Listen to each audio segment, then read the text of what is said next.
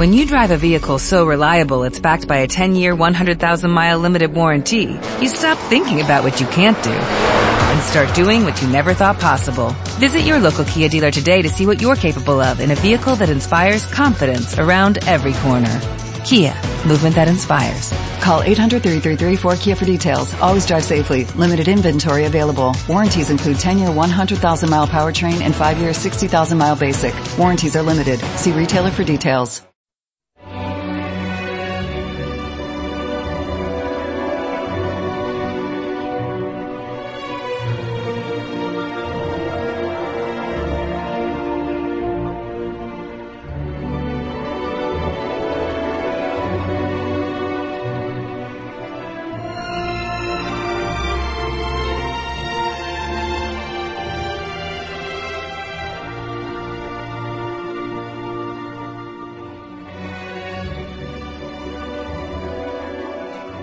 Buenas tardes a todos. Bienvenidos a esta centésimo quinta entrega de Lágrimas en la lluvia, el programa que aspira a marcar la diferencia en complicidad con un público diferente. Dedicábamos la temporada pasada una entrega de lágrimas al vacío existencial o desesperación, ese gas venenoso que se ha infiltrado en las sociedades contemporáneas. Esta tarde profundizaremos en este mismo asunto analizando una de las expresiones más evidentes de esta desesperación, el miedo a envejecer y todos los fenómenos sociales que tal miedo ha favorecido, empezando por el culto idolátrico a la juventud y el afán por corregir los estragos de la edad. Este vano anhelo no es desde luego una novedad de nuestra época. Nunca faltó en las mitologías paganas una fuente de difusa localización cuyas aguas procuraban la eterna juventud. Nunca faltaron alquimistas empeñados en urdir elixires que nos ayudasen a esquivar las asechanzas de la decrepitud.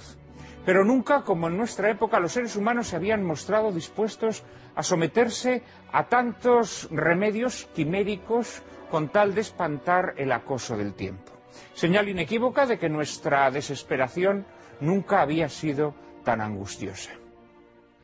Tales remedios quiméricos se revelan a la postre estériles, pero la desesperación propia de nuestra época nos empuja a seguir buscando en una síntesis de laboratorio en una operación de quirófano un paraíso en vida que sustituya la esperanza en un paraíso ultraterreno.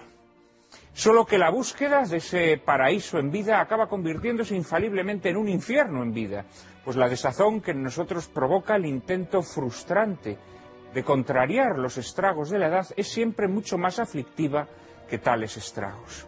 En las sociedades religiosas los hombres aceptaban que estaban hechos de barro y aceptándolo procuraban que a medida que avanzaba su edad creciesen también su sabiduría y su virtud, que eran los tesoros que podían llevarse a la otra vida. En las sociedades desesperadas los hombres tratan de convencerse, contrariando patéticamente las enseñanzas de la experiencia, de que no están hechos de barro y en este vano empeño por refutar la naturaleza desdeñan los únicos tesoros que podrían llevarse a la otra vida, en la que han dejado de creer. Pero al dejar de creer en la otra vida, los hombres no hacen sino amargarse en esta. Y el afán de prolongarla unos años, unos días, unas horas, no hace sino ensombrecer las horas, los días, los años que le han sido regalados. Triste destino de desazón e incertidumbre. Así, los hombres de las sociedades desesperadas se convierten, como diría Quevedo, en vivientes cadáveres que visten el gusano de confite. Mendigos de una juventud apócrifa, los hombres de las sociedades desesperadas se pasan la vida dorándole la píldora al tiempo inexorable y huyendo de los estragos de la edad se pasean en vida como ánimas en pena, sudando la gota gorda en los gimnasios o dejándose las arrugas en un quirófano o atiborrándose de pastillas que les detengan la caída de los cabellos, la caída de la papada, la caída de los michelines, la caída del pene, la caída de los óvulos, la caída del ánimo, la caída de las neuronas y la caída de la propia estima. Todo por aferrarse a una juventud fiambre que les haga olvidar que están hechos de barro. Pero al olvidar que están hechos de barro, olvidan también que ese barro del que están hechos está animado por un hálito divino y así su vida se asemeja a la de animalitos sumergidos en formol que están muertos bajo su aparente lozanía, que es la lozanía de las máscaras mortuorias, la lozanía inerte de los autómatas que han extraviado el alma en el laberinto químico de sus quimeras de eterna juventud. Porque detrás de esas quimeras, escondido entre llamas, en el bisturí de un cirujano o en la pastilla sintetizada en un laboratorio, hay siempre alguien que quiere robarnos el alma, como nos enseña el mito de Fausto. Sobre el culto a la juventud y el miedo a envejecer, hablaremos hoy en compañía de José Luis González Quirós, Pilar Gamazo, José Luis Almarza y Alejandra Vallejo Nájera. Les prometo un coloquio formidable, pero antes, como siempre, María Cárcava les anticipa la película que lo ilustrará. Muy buenas tardes, Juan Manuel, y muy buenas tardes a todos ustedes. Esta tarde les proponemos que se queden con nosotros para ver una película titulada Los vampiros, dirigida en 1956 por el director italiano de origen egipcio Ricardo Freda. Freda, con su innegable sentido de la plasticidad y de la estética, destacó sobremanera filmando infinidad de cintas de corte épico como Los gigantes de Tesalia, Macisto en el infierno, en La corte del Gran Khan o La hija de D'Artagnan, así como en cintas de corte fantástico como El horrible secreto del doctor Hitchcock, El espectro o Kaltiki, El monstruo inmortal. Además, en todas ellas hizo de las limitaciones presupuestarias un acicate del genio creativo. El guion de los vampiros, sin duda su película más emblemática, lo escribió Freda en colaboración con el experimentado, prolífico y polifacético Piero Regnoli. Fueron Franco Manino, conocidísimo pianista, compositor y arreglista, en conjunción con el ecléctico compositor rumano Roman Blad, quienes salpicaron de suntuosidad las partituras solemnes de esta cinta. Llegamos ahora a uno de los puntos fuertes de los vampiros, que sin lugar a dudas es la fotografía, firmada por un gran amigo del director y por entonces un especialista innovador en técnicas de iluminación y efectos especiales. Nos referimos, habrán adivinado desde casa, a Mario Bava. Bava, quien terminaría siendo uno de los directores italianos más internacionalmente reconocidos en el género del terror, comenzó a ayudar a Freda en la dirección de los vampiros dos días antes de que este último manifestase irreconciliables diferencias con los productores de la cinta. La trama de la película nos habla, recreando una ficción temporal, de cómo una misteriosa mujer de rotunda e irresistible belleza, la marquesa Giselle Dugrand, habitante de un inquietante castillo a las afueras de París e interpretada por la actriz Yana María Canale, esposa por entonces de Ricardo Freda, intenta vencer el pulso al tiempo manteniéndose eternamente joven para obtener el amor de un periodista llamado Pierre Lantin, encarnado por Darío Micaelis. Lantin será el hijo de un hombre al que la marquesa no pudo conseguir en su pasado de esplendor.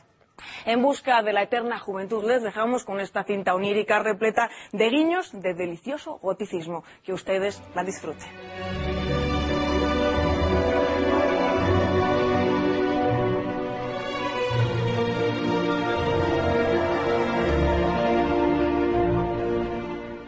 y profesor de la Escuela Contemporánea de Humanidades en Madrid, miembro del Consejo de Redacción de Nueva Revista y además del de otras publicaciones, entre sus obras merecen destacarse una apología del patriotismo, repensar la cultura o el porvenir de la razón en la era digital. Querido José Luis, muchísimas gracias por atender una vez más nuestra petición. Muchas gracias a ti por volverme a invitar. Es un, es un placer contar contigo. Como lo es contar eh, con una persona muy querida de este programa, eh, que, es, que viene a él por primera vez. Hemos tenido ya a una hermana suya hace apenas eh, dos o tres semanas. Se trata de Alejandra Vallejo Nájera. Es licenciada en psicología y profesora de psicología en la Facultad de Medicina de la Universidad Autónoma de Madrid.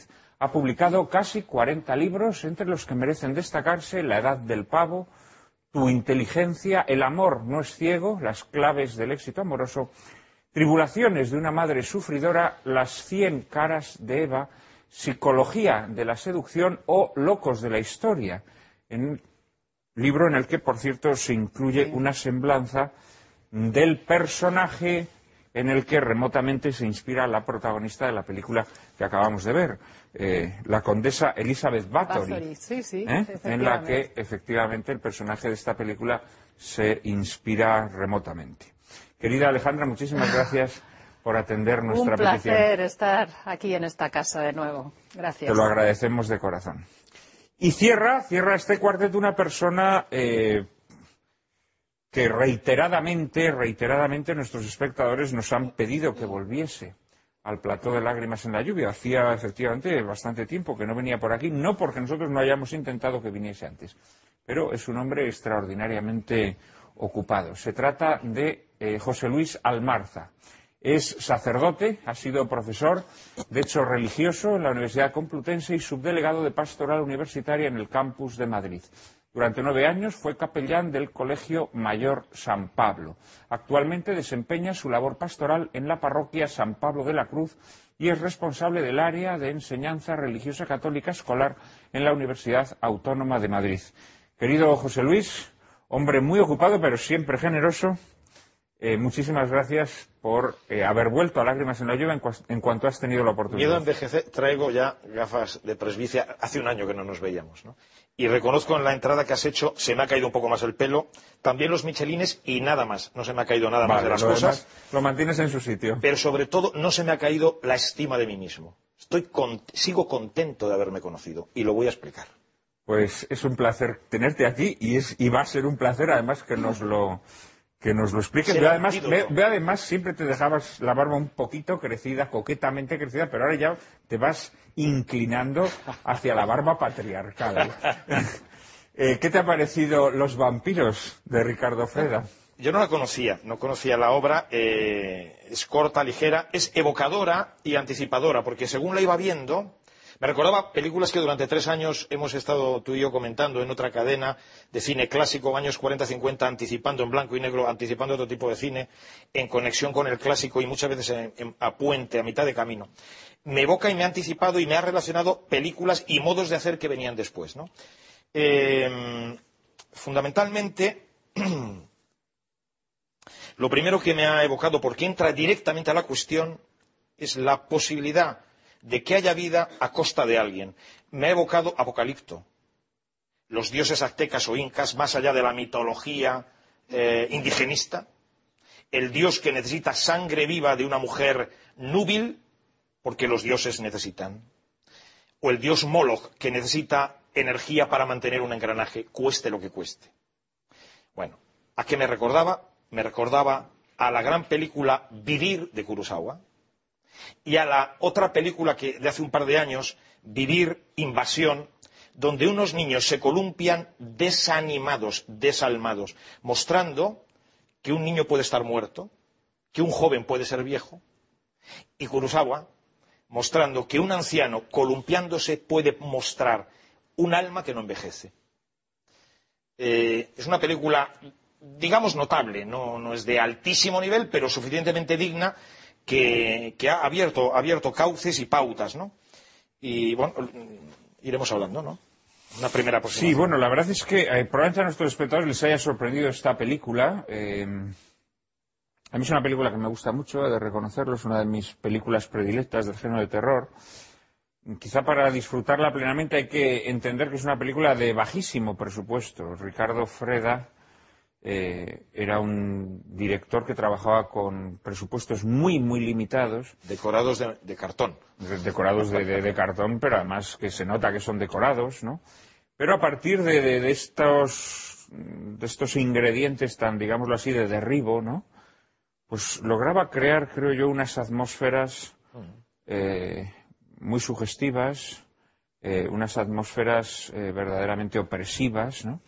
Y en esta película, además, eh, creo que logra, logra crear esa atmósfera de horror. Eh, mediante, bueno, pues estos, estos crímenes tan monstruosos en donde una mujer efectivamente se mantiene joven eh, gracias a la juventud que arrebata a otras mujeres que son asesinadas. Alejandra, ¿Te gustaría destacar algún aspecto de la película? Bueno, a mí eh, la película efectivamente tampoco la conocía, me ha sorprendido la modernidad de, ciertos planos, lo, moderno que es, cómo, cómo sobrecoge muchas veces al espectador eh, sabiendo que el presupuesto es muy bajo, pero qué talento en la manera de colocar la cámara. Me gustó especialmente ese momento donde están los cirujanos como investigando ahí qué ha pasado. Es que me parece esa toma, justo ese fotograma impresionante. Me gusta cómo está mantenido el suspense. Eh, sospechamos por qué esta mujer aparece así con ese velo. Eh, los claroscuros de, que se mantienen a lo largo de toda la película. la- una sombra que baja y que se refleja en una pared.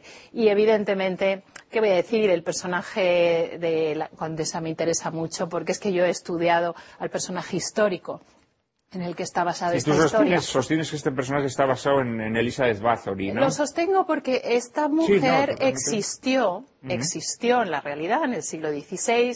Se dice que la leyenda del conde Drácula está basado Sí. en este personaje que es el de una mujer, no el de un hombre.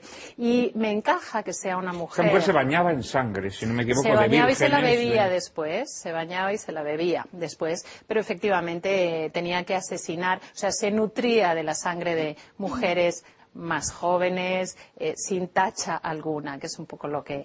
Pero qué frecuente también, sin llegar al asesinato, eh, en la vida actualmente del presente, la aprobación externa a cualquier precio. Yo voy a pasar por encima de quien haga falta para conseguir eh, la energía, la juventud, la belleza que tuve y que no retuve y que estoy viendo que tienen los, de me- los que están a mi alrededor, cómo me puedo apoderar de eso, aunque sea, bueno, dejando cadáveres en el camino desde un punto de vista psicológico. Eso pasa hoy día también. Y tanto, y tanto que pasa.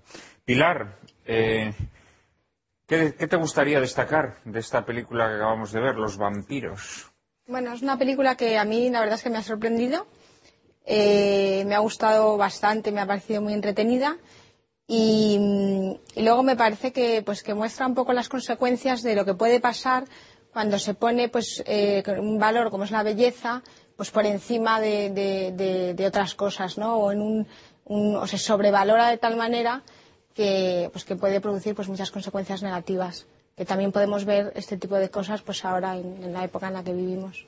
El- En la película, claro, se, se centra mucho el problema mm, del pavor que nos, mm, que nos produce envejecer. Se centra mucho en la mujer, se asocia mucho a la naturaleza femenina. Yo no sé eh, si esto a lo mejor era algo recurrente en otras épocas, pero sospecho que hoy en día nos ocurre lo mismo a hombres y a mujeres, ¿no? Es decir, no soportamos vernos en el espejo eh, viejos, no soportamos eh, ver cómo las arrugas van haciendo mella en nuestro rostro, ¿no? Y la película ahora es que tiene momentos pues muy, muy turbadores, ¿no? Cuando, cuando los efectos de esta de, de- de lo que le inyectan a, a la, a, la, a, la, a la protagonista se van rebajando, ¿no? Y ella vuelve a, a la vejez y verdaderamente sus reacciones de, de pánico, ¿no? Sí, la- la- las caras que pone ella de terror cuando, cuando, ¿no? cuando se va transformando, también la verdad es que impresiona. Pero que creo que tiene mucho que ver, ¿no? Con nuestro propio pánico a envejecer, la verdad. Eh, José Luis, ¿qué- ¿te gustaría destacar algo de la película que acabamos de ver? Bueno, yo, yo creo que ya habéis dicho una cosa bastante importante, es que es una película, en cierto modo, clásica, ¿no? Desde luego muy representativa de una manera de hacer cine que, que ha tenido trascendencia en la historia del cine. Y yo creo que es una película que también, dentro de su modestia y de su bajo presupuesto y de los escasos medios que, como tú muy bien subrayas, maneja, acierta bastante bien a subrayar dos cosas importantes eh, que no siempre se ven igual de bien en, películas de este género, incluso de, las, de la misma estética, ¿no? Una es cómo el, el- el mal puede convivir con la normalidad. ¿eh? Es decir, cómo la, digamos, la transición, el terror muchas veces es barroco, ¿no? Recurre a, a procedimientos, pues, eh, de recargar las situaciones, los, con las, eh, los contrastes de luz, las figuras retorcidas, ¿no? Yo creo que aquí hay un, hay un miedo y un, bueno, en ocasiones también hay algún recurso de ese estilo, pero en general la atmósfera de la película es como muy geométrica, como muy clara, como muy, muy normal, ¿no? Y eso me parece que es indudablemente un mérito de la cinta, ¿no? Ver que el, el digamos, eh, suscitar en el espectador el miedo al miedo, no, no necesariamente eh, conlleva pues una estética muy barroquizante muy complicada. ¿no? Yo creo que en ese sentido la planificación, la dirección, la fotografía son muy eficaces. ¿no?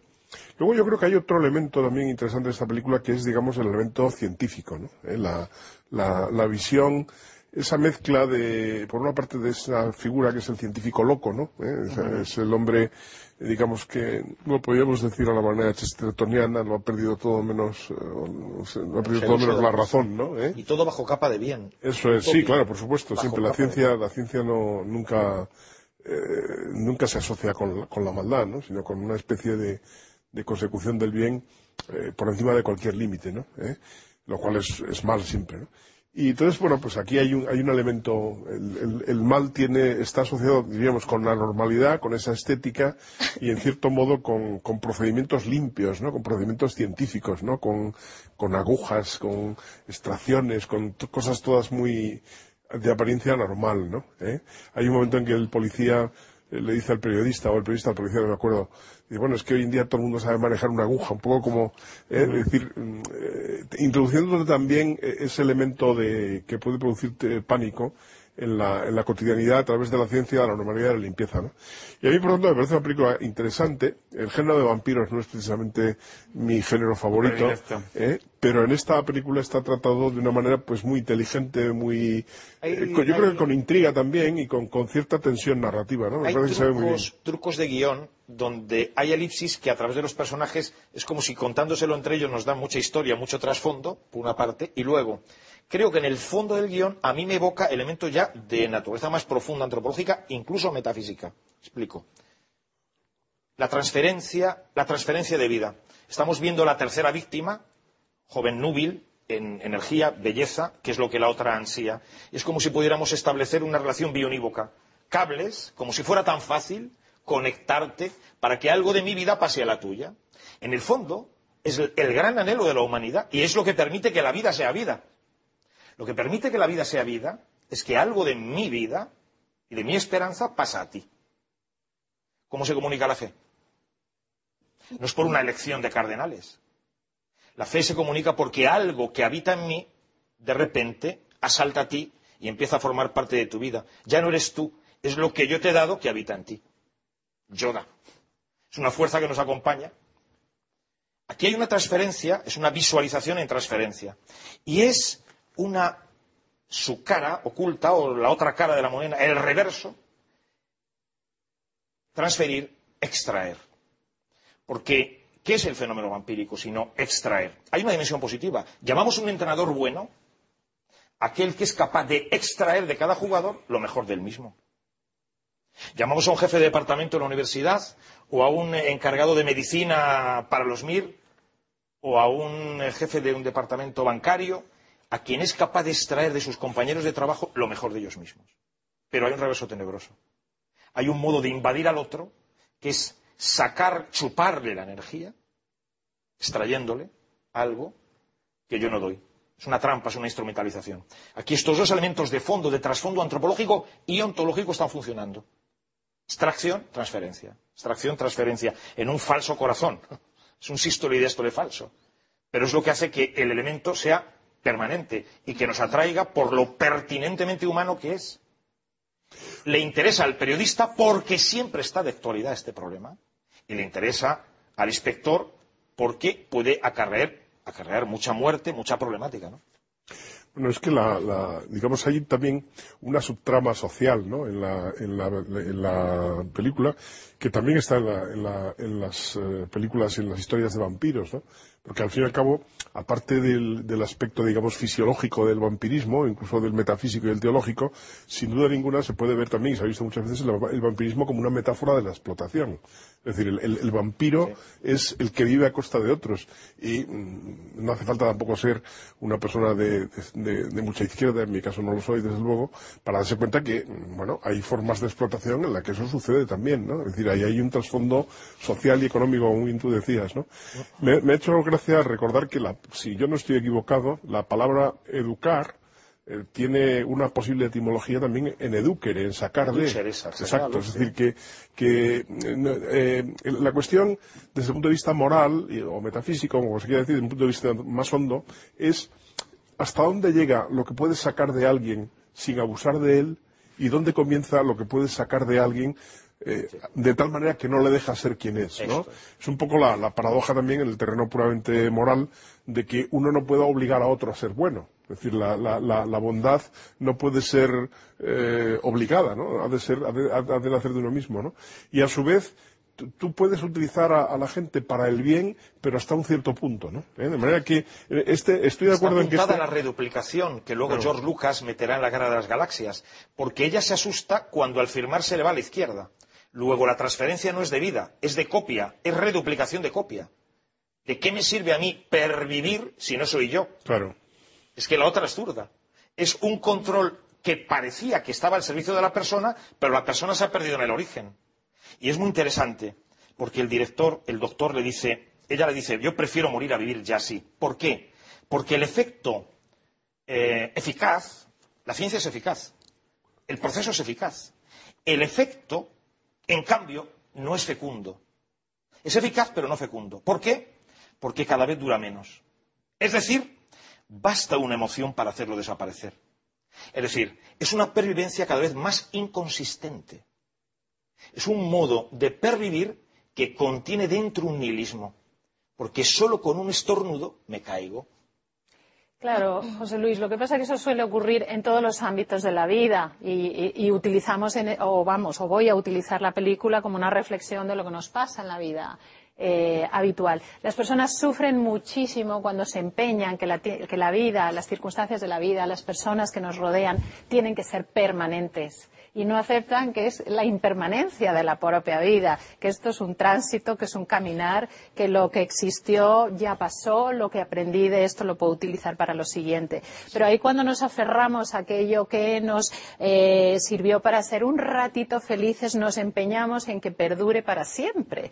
Y resulta que hablamos, y ya entro en el ámbito de la psicología humana, el cerebro humano está diseñado para ayudarnos a sufrir lo menos posible, pero no está muy diseñado para que seamos felices. Somos felices tanto en cuanto conseguimos un rato no sufrir. ¿Y por qué digo esto? Porque de las cuatro emociones básicas, las cuatro que son básicas de, cada una de ellas, luego salen muchos matices, ¿no? Y muchas intensidades, pero hay cuatro emociones básicas. Solo una de ellas es positiva, las otras tres negativas. De manera que eh, hacemos lo posible para reforzar esa positiva, que es la alegría, que constantemente se va a ver boi- boicoteada por la tristeza, por la rabia, por el miedo. Eh, la- aquellas personas que se empeñan en ser felices constantemente, no haciendo lo que sea necesario para, eh, bueno, pues, pues utilizar las emociones negativas que forman parte de nuestro cerebro y que gracias a ellas aprendemos, porque si no tuviéramos problemas no necesitaríamos ir al colegio, no necesit- y nuestra inteligencia no se habría desarrollado. Pues dicho esto, eh, la película encaja perfectamente en este patrón que existe en la vida actual. ¿Cuántas personas se empeñan en seguir siendo jóvenes cuando tienen ya simplemente una grandísima y buenísima experiencia de la que pueden hacer uso. Pero es que la sociedad premia la juventud. En los puestos de trabajo se premia el que seas joven, no se premia la experiencia. Y estamos en un momento donde la película, o el tema más bien de la película, está de plena actualidad. Eh, la sociedad nos empuja a vampirizar a los que estamos a nuestro alrededor porque si no, estamos fuera. Pues de todos estos, de todos estos temas que, lanza Alejandra Vallejo Nájera vamos a tener eh, cumplida eh, oportunidad de hablar esta tarde. Será en apenas un minuto, después de una pequeña pausa. Por favor, no nos abandonen.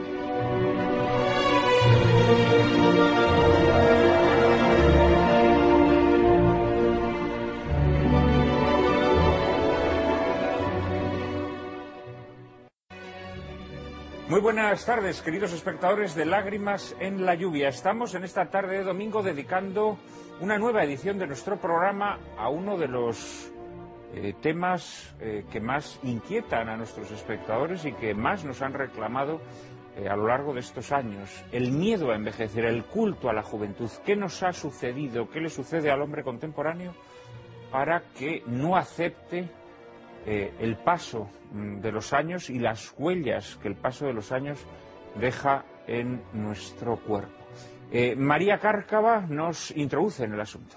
Decía el científico alemán George Christoph Lichtenberg que nada nos hace envejecer con más rapidez que el pensar incesantemente en que nos hacemos viejos. Y es que el loco anhelo de preservar la juventud hasta casi casi alcanzar la inmortalidad ha estado probablemente presente en la historia desde que el hombre es hombre.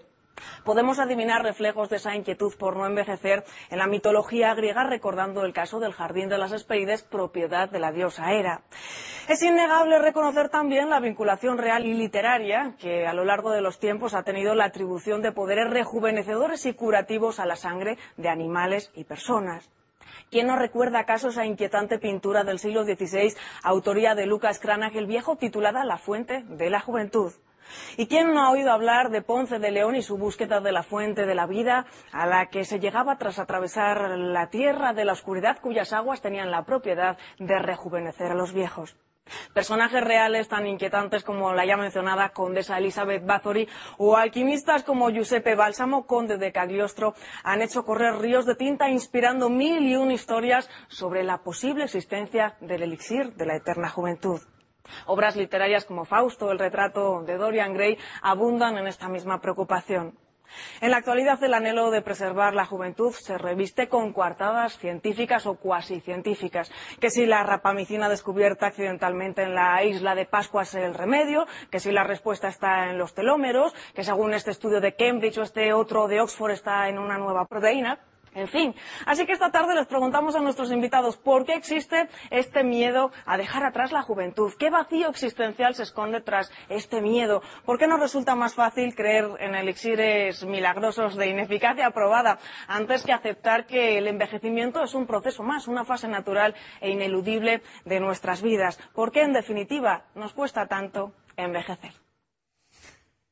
Bueno, pues son, son muchas las preguntas que nos lanza María, pero todas ellas, digamos que tienen un denominador común. Seguramente que nuestros invitados van a saber sacarlo esta tarde. Eh, José Luis, ¿por qué ese miedo eh, en, el, en el ser humano eh, a envejecer?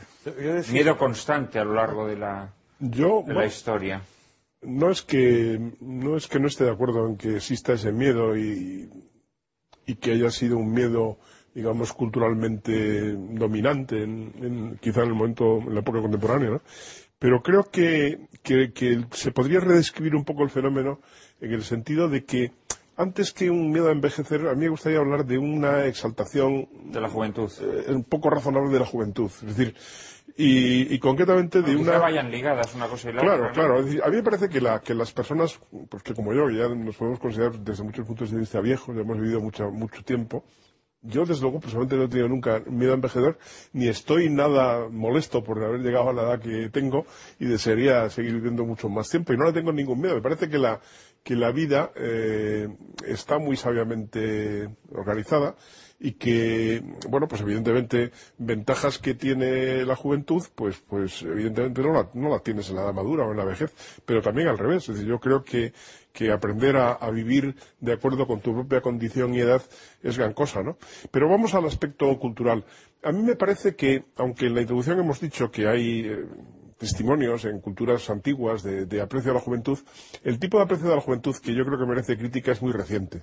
Y yo lo vinculo claramente con el nazismo. Es decir, porque la cuestión es haber convertido a la, a la- a la- a la juventud, que sin duda ninguna es, digamos, un valor biológico, está bien, pues es eh, eh, una persona joven, es más ágil, más bella, eh, tiene incluso más expectativas que una persona mayor, pero haber convertido eso en una especie de valor moral, ¿no? En, en haber eh, el nazismo y los movimientos totalitarios en general, ¿no? Por ejemplo, no, no está de más recordar el hecho de que la revolución cultural de Mao fue básicamente el llevar al poder por las bravas y cometiendo toda clase de tropelías y asesinatos a gente por el mero hecho de ser jóvenes, ¿no? Se le liquidaba a viejos jerarcas del Partido Comunista. De manera que hay, un, hay, una, hay una especie de contaminación política del totalitarismo en la idea de que la juventud sea eh, un valor mm, excepcional, ¿no? Tal vez porque, eh, porque se tiene una visión economicista de los valores y eh, justamente es verdad que la, juventud es un valor escaso en la medida en que se acaba. Porque es la única época de la vida que se acaba como tal. Bueno, se acaba la, infancia y la juventud, pero la madurez dura mucho, puede durar durante mucho tiempo, ¿no? Entonces yo creo que esa idea es bastante estúpida, pero ha tenido mucha influencia, por ejemplo, en la política. Eh, Nosotros somos un país que hemos estado durante mucho tiempo bastante cerca de la efebocracia. Es decir, se, pretende que a una generación de políticos en el poder le suceda a otra, y a esta otra más joven, ¿no? Esto es bastante absurdo, no, no tiene absolutamente ningún fundamento. Concretamente en la política, pues la verdad es que el, valor que te da la experiencia no te lo da ninguna otra cosa, ¿no? Es decir, bueno, pues si tú pones a un joven de treinta y tantos años al frente de- del país, pues se le puede ocurrir alguna que otra tontería, ¿no? ¿Eh? Es verdad que hay ocasiones en que, por las razones que sea, por ejemplo aquí en España, cuando hace ya muchos años la transición, pues bueno, pues hay toda una generación nueva que llega al poder y eso puede tener algún aspecto positivo. Pero en general, la, la conversión de la juventud, que es un valor biológico transitivo, en un valor eh, moral, sobre todo, es lo que es eh, manifiestamente absurdo. ¿no? Y eso tiene esa vertiente política y tiene también una, vertiente mercantil que ha producido algunos estragos muy curiosos. Y es el hecho de que, por ejemplo, hoy en día, si nos fijamos en la vestimenta, es muy difícil distinguir a una persona mayor de una persona joven. De lejos van exactamente igual. A mí tampoco es que me parezca mal, ¿eh? tampoco es que pretenda yo que las viejas vayan con tocas negras y con, un con, un, eh, con el pelo cubierto, ¿no? No, Eh, pero bueno, digamos que con la edad pero, hay un pero- sentido pero de vez en cuando te, que- te- te encuentras a algunas que personas que se pierde, en el supermercado por la calle con ochenta y tantos años Con y con un aspecto que, dices, bueno, esto es ridículo, o sea, es un, es un aspecto ridículo, el que pues, ir ir con pantalón de deporte o con, o con chándal o con cosas así es bastante absurdo, ¿no? Porque ha habido también una utilización mercantil de ese señuelo, ¿no? ¿Eh? Es decir, el, vamos a engañar a la gente eh, haciéndoles creer que pueden seguir siendo jóvenes. Y a mí, sinceramente, me parece, y no me gustaría ser brusco, pero que hay que empezar diciendo que para empezar, esa idea es sobre todo una idea muy tonta. Es decir, el, que a alguien le vendan eh, como la gran ventaja de la vida la perpetua juventud es una idea muy tonta en el sentido de que no sabe aprovechar lo que más valioso tiene el tiempo, que es el transcurso, la acumulación de experiencias, el volver sobre el pasado, la reflexión, la riqueza que provoca el mero hecho de haber vivido largamente. ¿eh? La, sabiduría que da la vida eh, no te la da ninguna otra cosa. Es decir, no se puede sustituir con nada. ¿eh? No se puede sustituir con nada. Yo, eh, como llevo muchos años dando clase, pues esta experiencia, y termino ya, no se me inquieten, eh, no, no pienso agotar su juventud en, en este Parlamento, pues eh, lo, lo- lo experimento cada año. Es decir, cada vez ves, hay más distancia con tus alumnos, porque ellos siempre están en los eh, años deliciosos y tú cada vez estás más lejos de ellos. ¿no? Pero claro, también eso me hace ver el, el decir, bueno, si yo pudiera realmente hacerles llegar algunas de las cosas que sé, porque las he vivido, para que las puedan saber, ¿eh? Quiero decir, tesoros que te da la experiencia de la vida, eh, la, la- la- la pura reflexión, eh, la, capacidad de ver las cosas cuando comienzan, cuando suben, cuando se estabilizan y cuando bajan, cosa que no se ve nunca desde la juventud, ¿no? Y quizás sea ley humana y hasta ley divina si me apuran que se haya de vivir así, ¿no? Pero verdaderamente es una estupidez eh, considerar que la juventud es algo más que un estado pasajero, ¿no? Eh, Pilar, Eh, yo creo que los valores de la juventud están a veces sobrevalorados y yo creo que la juventud tiene aspectos positivos y aspectos que bueno que a lo mejor pues no son tan positivos como pues no sé cuando eres joven pues haces a lo mejor locuras que, que- luego tienen consecuencias que no son adecuadas o a lo mejor tienes un pensamiento más radical de todo o nada. Entonces a mí me parece que en la juventud hay valores eh, muy positivos y hay valores que no son tan positivos. Y luego yo tengo la sensación que cuando la gente habla de que quiere conservar la juventud, se fija más en los valores físicos. En eh, quiero seguir, seguir teniendo, pues no tener arrugas, seguir teniendo el tipo que tenía de joven, seguir teniendo, ¿no?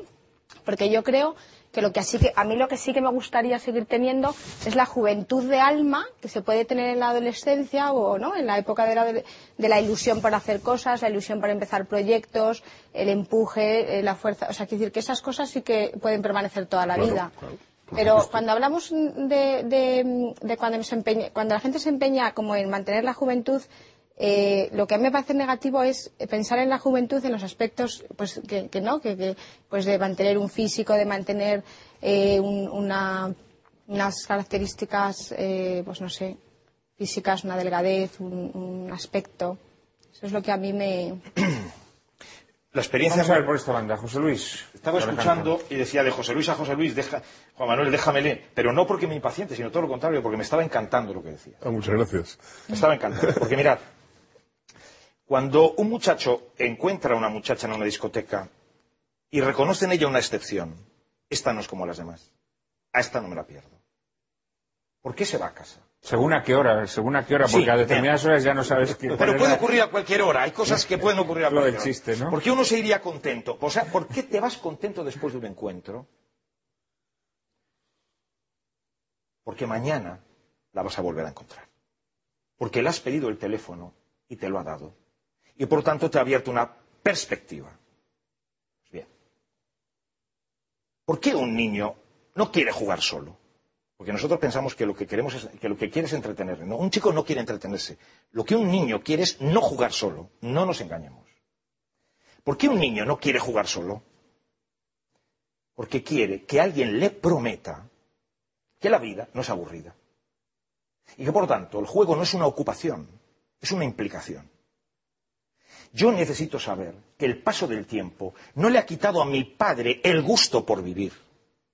Yo necesito, al llegar a primero de carrera, porque ¿quién no va a la universidad con un cierto gusto, pero el segundo año ya se ha vuelto escéptico y al tercero cínico? Sencillamente porque ven al profesor que se le quedan los, los papeles amarillos, que en cuanto puede busca el subterfugio de evitar lo que llama la carga docente, porque además lo llama carga. Sea, la única razón por la que la universidad es interesante y es una celebración del vivir es que yo veo a un profesor en primero de carrera más contento de la asignatura que yo. Y por lo tanto yo me digo, esto no ha hecho más que comenzar. Estoy de enhorabuena porque estoy estrenando un camino que va a más.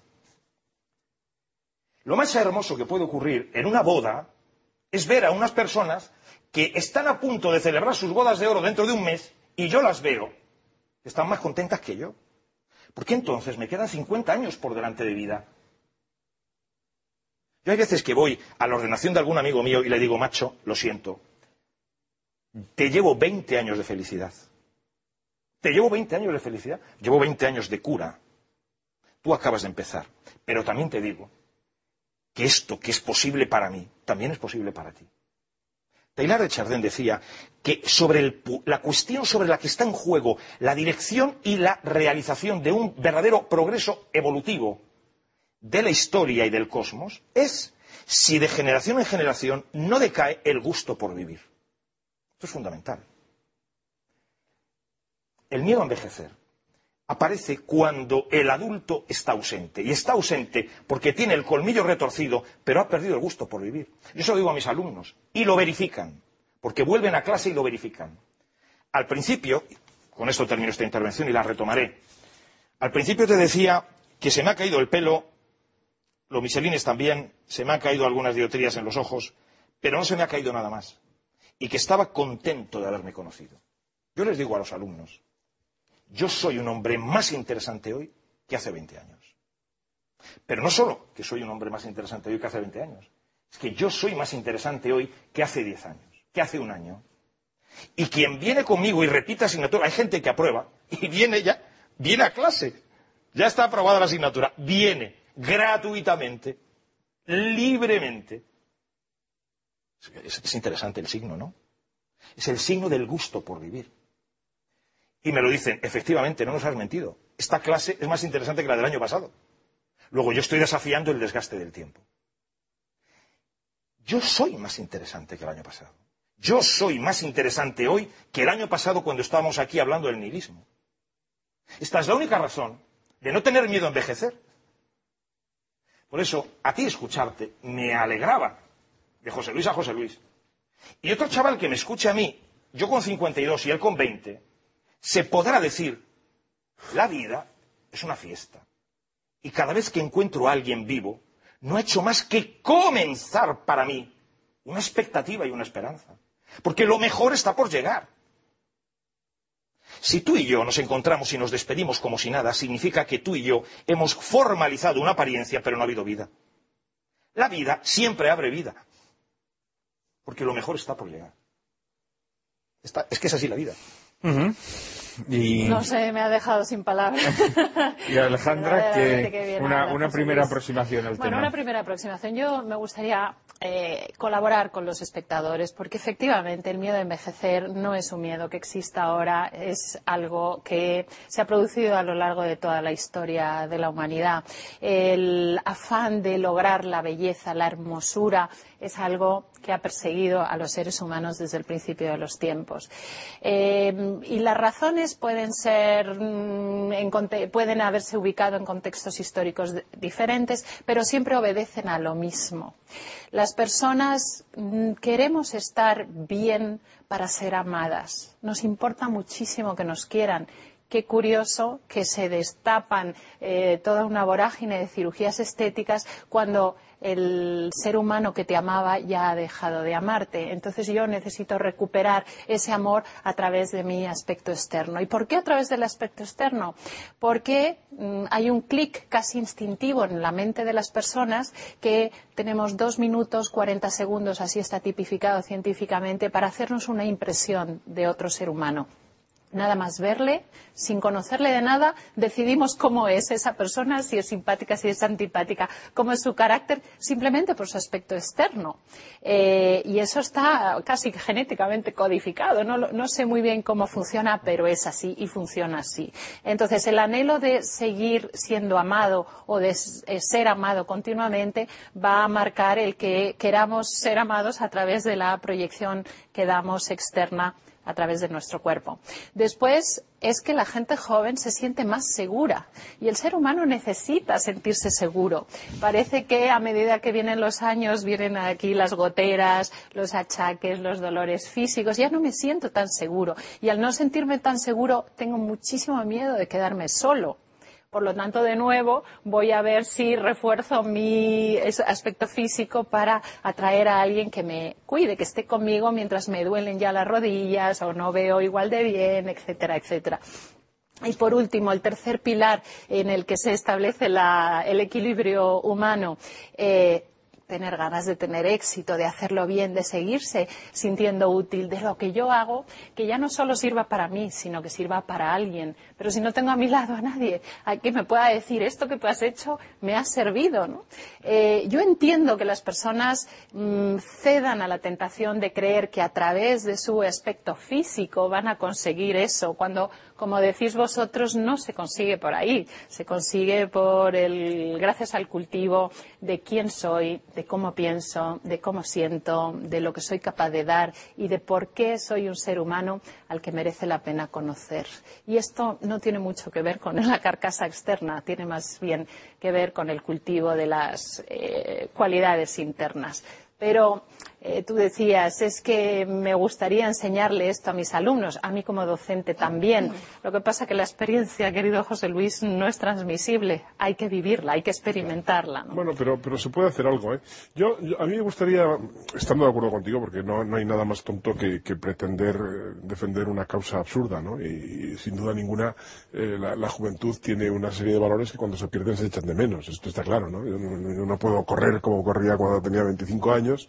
E incluso, pues hay facultades de, de otro estilo, incluso espirituales y, Pero busca las ventajas. Corres menos, pero también sudas menos. Sudas menos, por ejemplo. sí. La vejez es No, más pero li- es más- quiero decir que yo no, no quiero, como voy a seguir un poco en mi discurso anterior, lo que no quiero es eh, que nadie pueda pensar que soy absurdamente poco realista. Esto es verdad, ¿no? Lo que pasa es que qui- quiero llamar la atención sobre lo que se ve menos. Porque eso que tú dices, que es absolutamente cierto, es obvio, ¿no? No, no, no se puede negar, ¿no? Qué duda cabe que, que hay aspectos de la juventud que son deseables, ¿no? Y incluso insisto en el aspecto intelectual, ¿no? Por ejemplo, pues eh, es una cosa muy conocida que mm, la mayor parte de los eh, grandes descubrimientos matemáticos, por no decir la totalidad a lo largo de la historia, han sido hechos por personas de menos de 45 años. Entonces, los matemáticos, los matemáticos buenos saben que lo que hagan hasta esa edad es lo que vale. Luego van a poder ser unos excelentes matemáticos, pero no van a descubrir nada nuevo. Pues porque, de la misma manera que los récords de velocidad se han hecho antes de los 30. Es decir, hay, hay, hay, hay cualidades que se pierden, pero se ganan otras. Entonces, Bueno, pero los récords de velocidad es natural porque eso está ligado ¿No? al vigor físico. Y- y- el otro no creo que existan reglas no, no, es así, es así. Eso no hay un solo... matemáticas, valga la... No, no, sí, sí. eso- vamos, hay, sociedades matemáticas, por ejemplo, de, de- de altísimo nivel que, eh, digamos, a una determinada edad salen de la sociedad los miembros que cumplen esa edad. Es decir, eso, eso en matemáticas no, no tiene discusión. Lo cual no quiere decir que no se respete al matemático de 50 años, porque hay algunos buenísimos, ¿no? Pero luego, el- la capacidad creativa matemática, por alguna razón que a mí se me escapa y que no se conoce bien, naturalmente, que tendrá que ver pues con la flexibilidad cerebral o con lo que fuere, se pierde. Pero es que se ganan otras cosas también en matemáticas. Entonces, eh, una de esas cosas eh, yo la quería ligar a una reflexión acerca de la dialéctica entre imitación y mismidad. ¿eh? No me quiero poner solemne, pero digamos, todo lo que es adorar valores que pueden ser codificados externamente, tienen que ver con el hecho de que uno quiere ser otro que él mismo. ¿Eh? o que, sienta la tentación a ser de manera distinta como es y por tanto no sea lo suficientemente sabio o sabia como para aceptar quién es uno mismo. ¿eh? Entonces uno tiene que cultivar su mismidad. No, no de una manera absurda, no, no pretendiendo convertir el narcisismo no, no el o al narcisismo, que, además el ¿no? narcisismo, por cierto, nace, la, la- la metáfora inicial del, de- del narcisismo es el espejo, es verse uno como siendo otro, ¿no? ¿Eh? Es tratar de convertirse eh, uno mismo en la imagen que uno ve como en tercera persona, ¿no? Como cuando esos periodistas, eh, perdón, cuando esos deportistas famosos hablan de sí en tercera persona, ¿no? Eh, este gran jugador cree que tal, ¿no? No, no, la mismidad no convertida en un, en, en un, en un, eh, en un falso mito o en una eh, imagen engañosas, sino convertida en una experiencia, que es que uno sigue viviendo sigue estando vivo, sigue teniendo exactamente el mismo interés por muchas cosas y sigue planteándose las mismas preguntas ¿eh? y teniendo los mismos misterios por delante. Es decir, lo- los misterios esenciales de la vida no se resuelven nunca, pero de luego menos que nunca en la juventud. Y siguen siendo interesantes. Entonces, si, uno es una persona reflexiva, si uno es una persona, eh, en fin, mínimamente culta, si ha sabido lo mismo, y esto se lo digo mucho a mis, a mis alumnos, lo mismo que si quieres ser futbolista, no tienes que estar todo el día tratando de meter goles, sino que tienes que hacer carrera y ejercicios, pues si quieres ser una persona sabia en cualquier terreno, tienes que hacer ejercicios intelectuales, tienes que esforzar tu cabeza. Y si estás acostumbrado a hacer eso, resulta que ahí tienes un programa que es inagotable es literalmente inagotable. Y tu propia vida te va enriqueciendo en ese terreno, porque lo que tú decías antes es absolutamente cierto. Claro que eres más interesante ahora que hace 20 años, y sabes mucho más ahora que hace 20 años. ¿Qué ocurre? Bueno, pues que eh, a veces absurdamente eso se, se- se pierde de vista, ¿no? Antes tú decías, y tienes toda la razón, porque es así, ¿no? Que se busca la juventud. Muchas veces se busca la juventud, por ejemplo, en las empresas en lugar de la experiencia, porque son empresas de medio pelo. Porque las empresas realmente bien planteadas, pues podrían muy bien, y lo hacen, además, de hecho, buscar la experiencia, buscar el valor, traer a gente de donde sea que sepa de qué va, ¿no? Entonces, el, el- yo creo que no es absurdo negar eh, la belleza de la juventud, eh, negar incluso eh, el gozo que, supone su recuerdo, también para los que ya no somos jóvenes. Pero lo que es eh, realmente una mutilación de la vida es considerar que lo que no sea ser joven es ya una pérdida, es una decadencia. No, yo creo que la vida es, es, siempre, un- es siempre una extensión, es siempre una extensión. Lo que ocurre es que cuando, yo ahora por ejemplo que tengo que eh, estar algún tiempo más del que solía estar por razones de salud con mi madre que tiene 95 años y que tiene ya algunos problemas serios de esa edad, ¿no? Pues te das cuenta que cuando una vida llega claramente muy hacia el final, ¿eh? sigue teniendo un horizonte por, por delante. Claro que lo sigue teniendo. Mi madre dice, ¿qué va a ser de mí? A veces sí que no tiene ganas de decir, hombre, a los 95 años. ¿eh? Pero porque la vida para ella sigue siendo un horizonte. Lo que ocurre es que, digamos, eh, en cierto sentido, la, la capacidad de descubrir pues parece más pequeña, pero sigue siendo un horizonte y sigue siendo una intriga. Y sigue siendo su vida absolutamente intransferible y absolutamente interesante.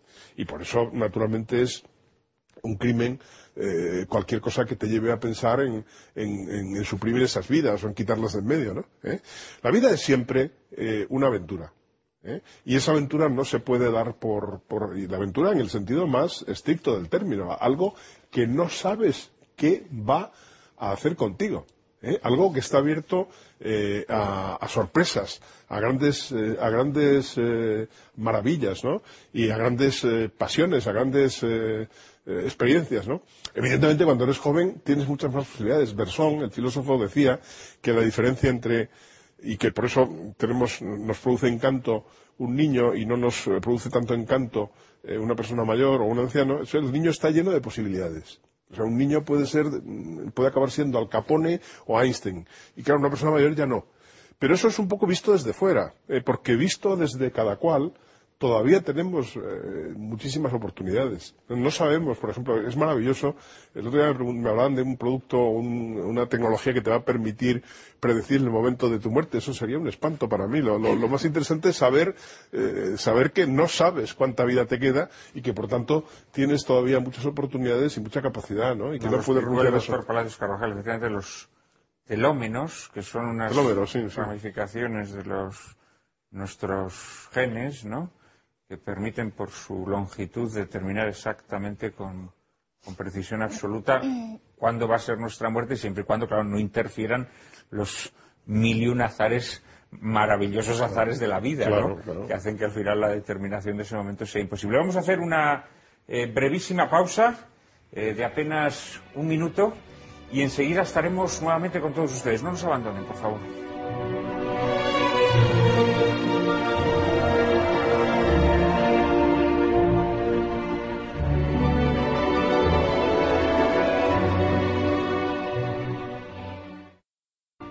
Muy buenas tardes, queridos espectadores de Lágrimas en la Lluvia. Estamos en esta tarde de domingo dedicando nuestro programa al miedo a envejecer y el culto idolátrico a la juventud, uno de los rasgos característicos más propios de nuestro tiempo. Antes, José Luis González Quirós situaba su origen en el nazismo y en las ideologías totalitarias. Bueno, podríamos discutir mucho sobre esto, ¿no? Yo creo que ha habido fases de la historia de adoración a la juventud, digámoslo así, ¿no? Las hubo en Grecia. En Roma, por ejemplo, Catilina se apoyó mucho en la exaltación de la juventud frente a un poder que estaba mm, monopolizado, no tanto por los ancianos, que en la antigüedad clásica los ancianos siempre eran bien vistos y considerados, sino por las generaciones medias, digámoslo así, ¿no? Eh, que quizás esto es también lo que hoy eh, puede enfadar a los jóvenes.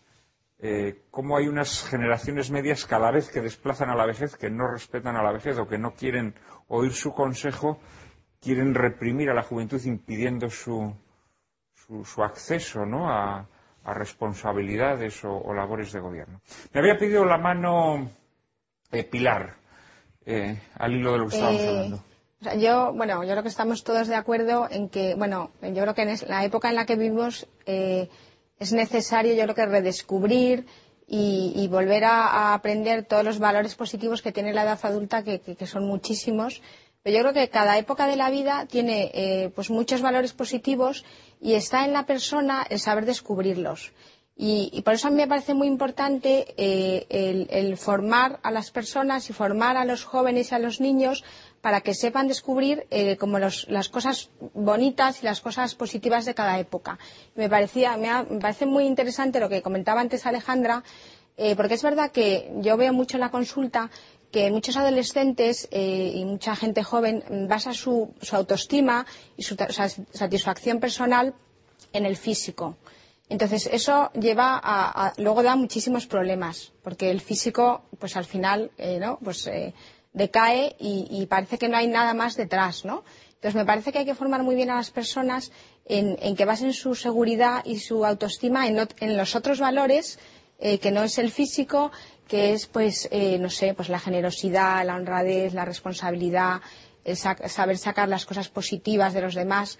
Y me parece que eso eh, mm, es muy importante alertar ahí pues, a, los padres y a las familias porque los niños y los adolescentes al final aprenden lo que viven y lo que ven en su casa y en, su alrededor, ¿no?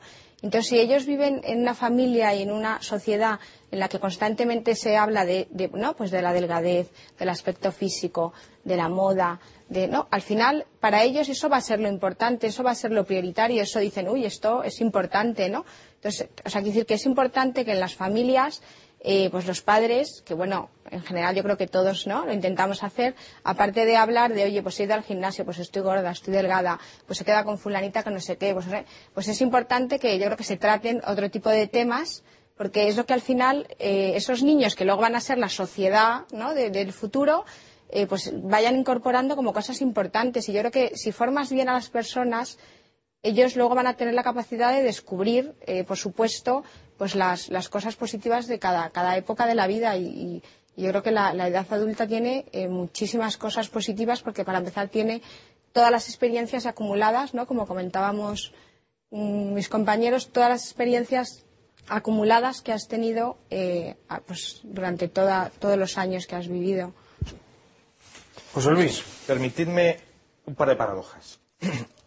Porque yo hoy me querría dirigir a un ateo, por lo que voy a profundizar en tres textos del Evangelio.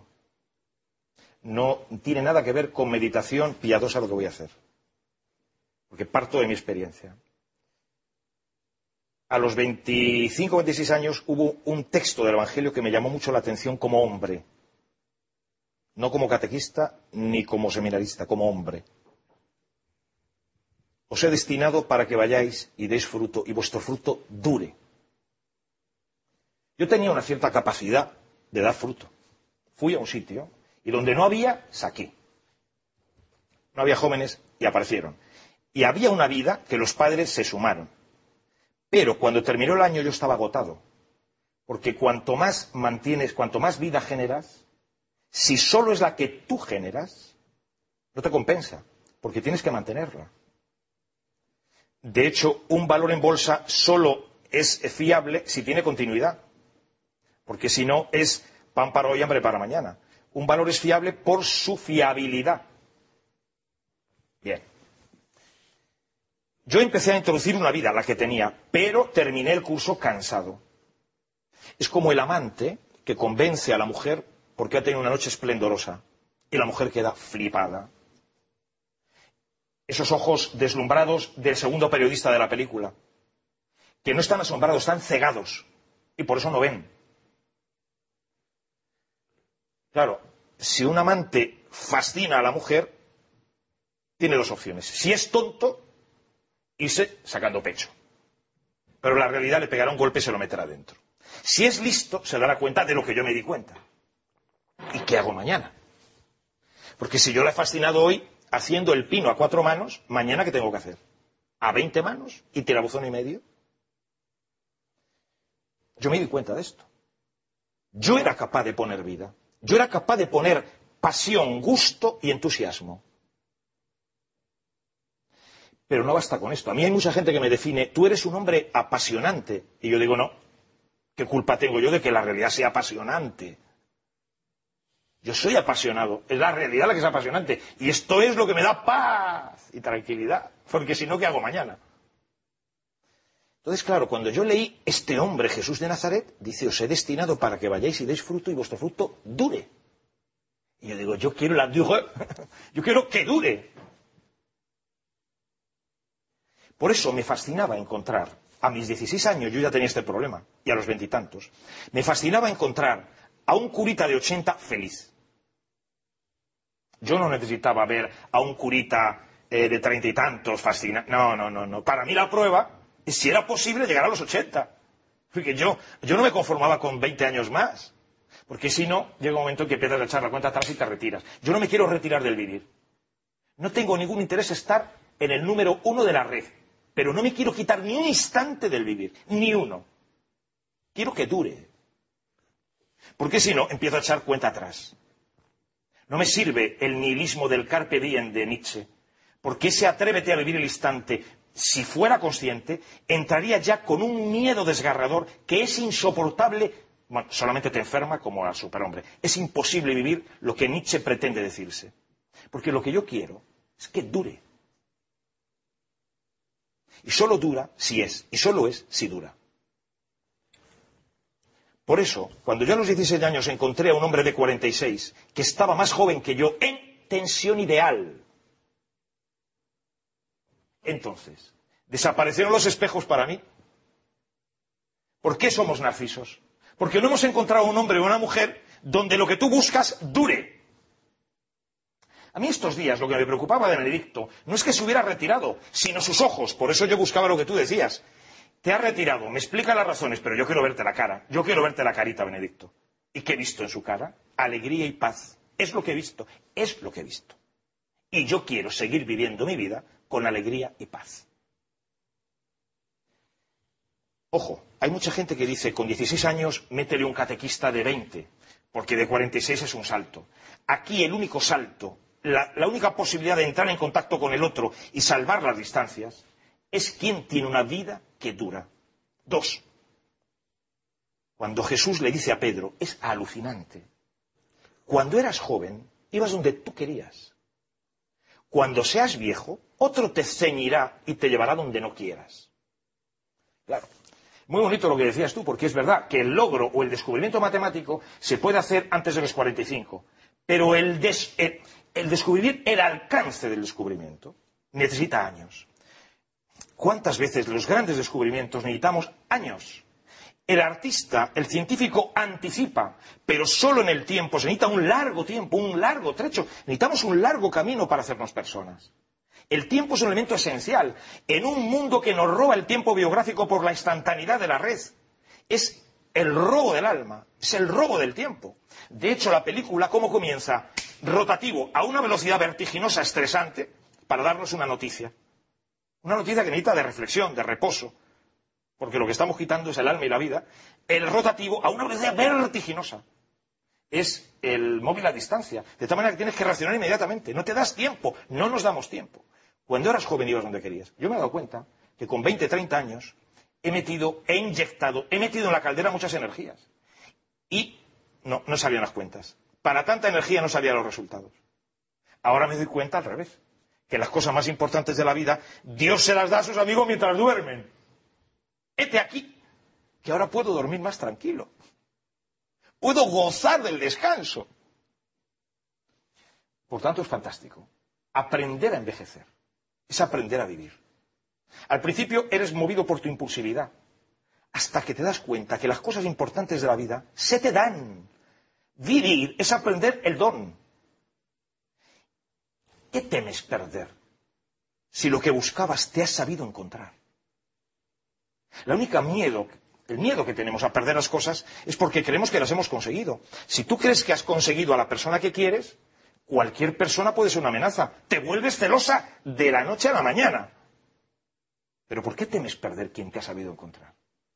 El único modo de que la vida dure, vaya a más, el único modo de que otro te ciña porque te quiere más que tú mismo, es que en el inicio, en la verdad de tu vida, hay otro. Solo eso. No existe otra alternativa. No existe otra estrategia sociológica, conductual, eh, psicológica que pueda quitar el miedo al vivir. Por eso San Pablo lo dice.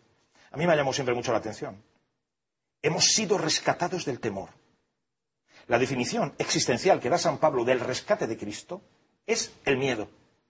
Hemos sido rescatados de, la, de un sentimiento de desamparo.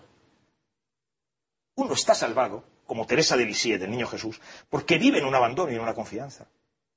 Por eso los papas decían que Teresa de Lisieux era la mujer de los tiempos modernos, porque es la mujer del abandono, porque es la mujer que sabe que la vida es un don y que hay alguien que la quiere más que uno mismo. Y con esto termino.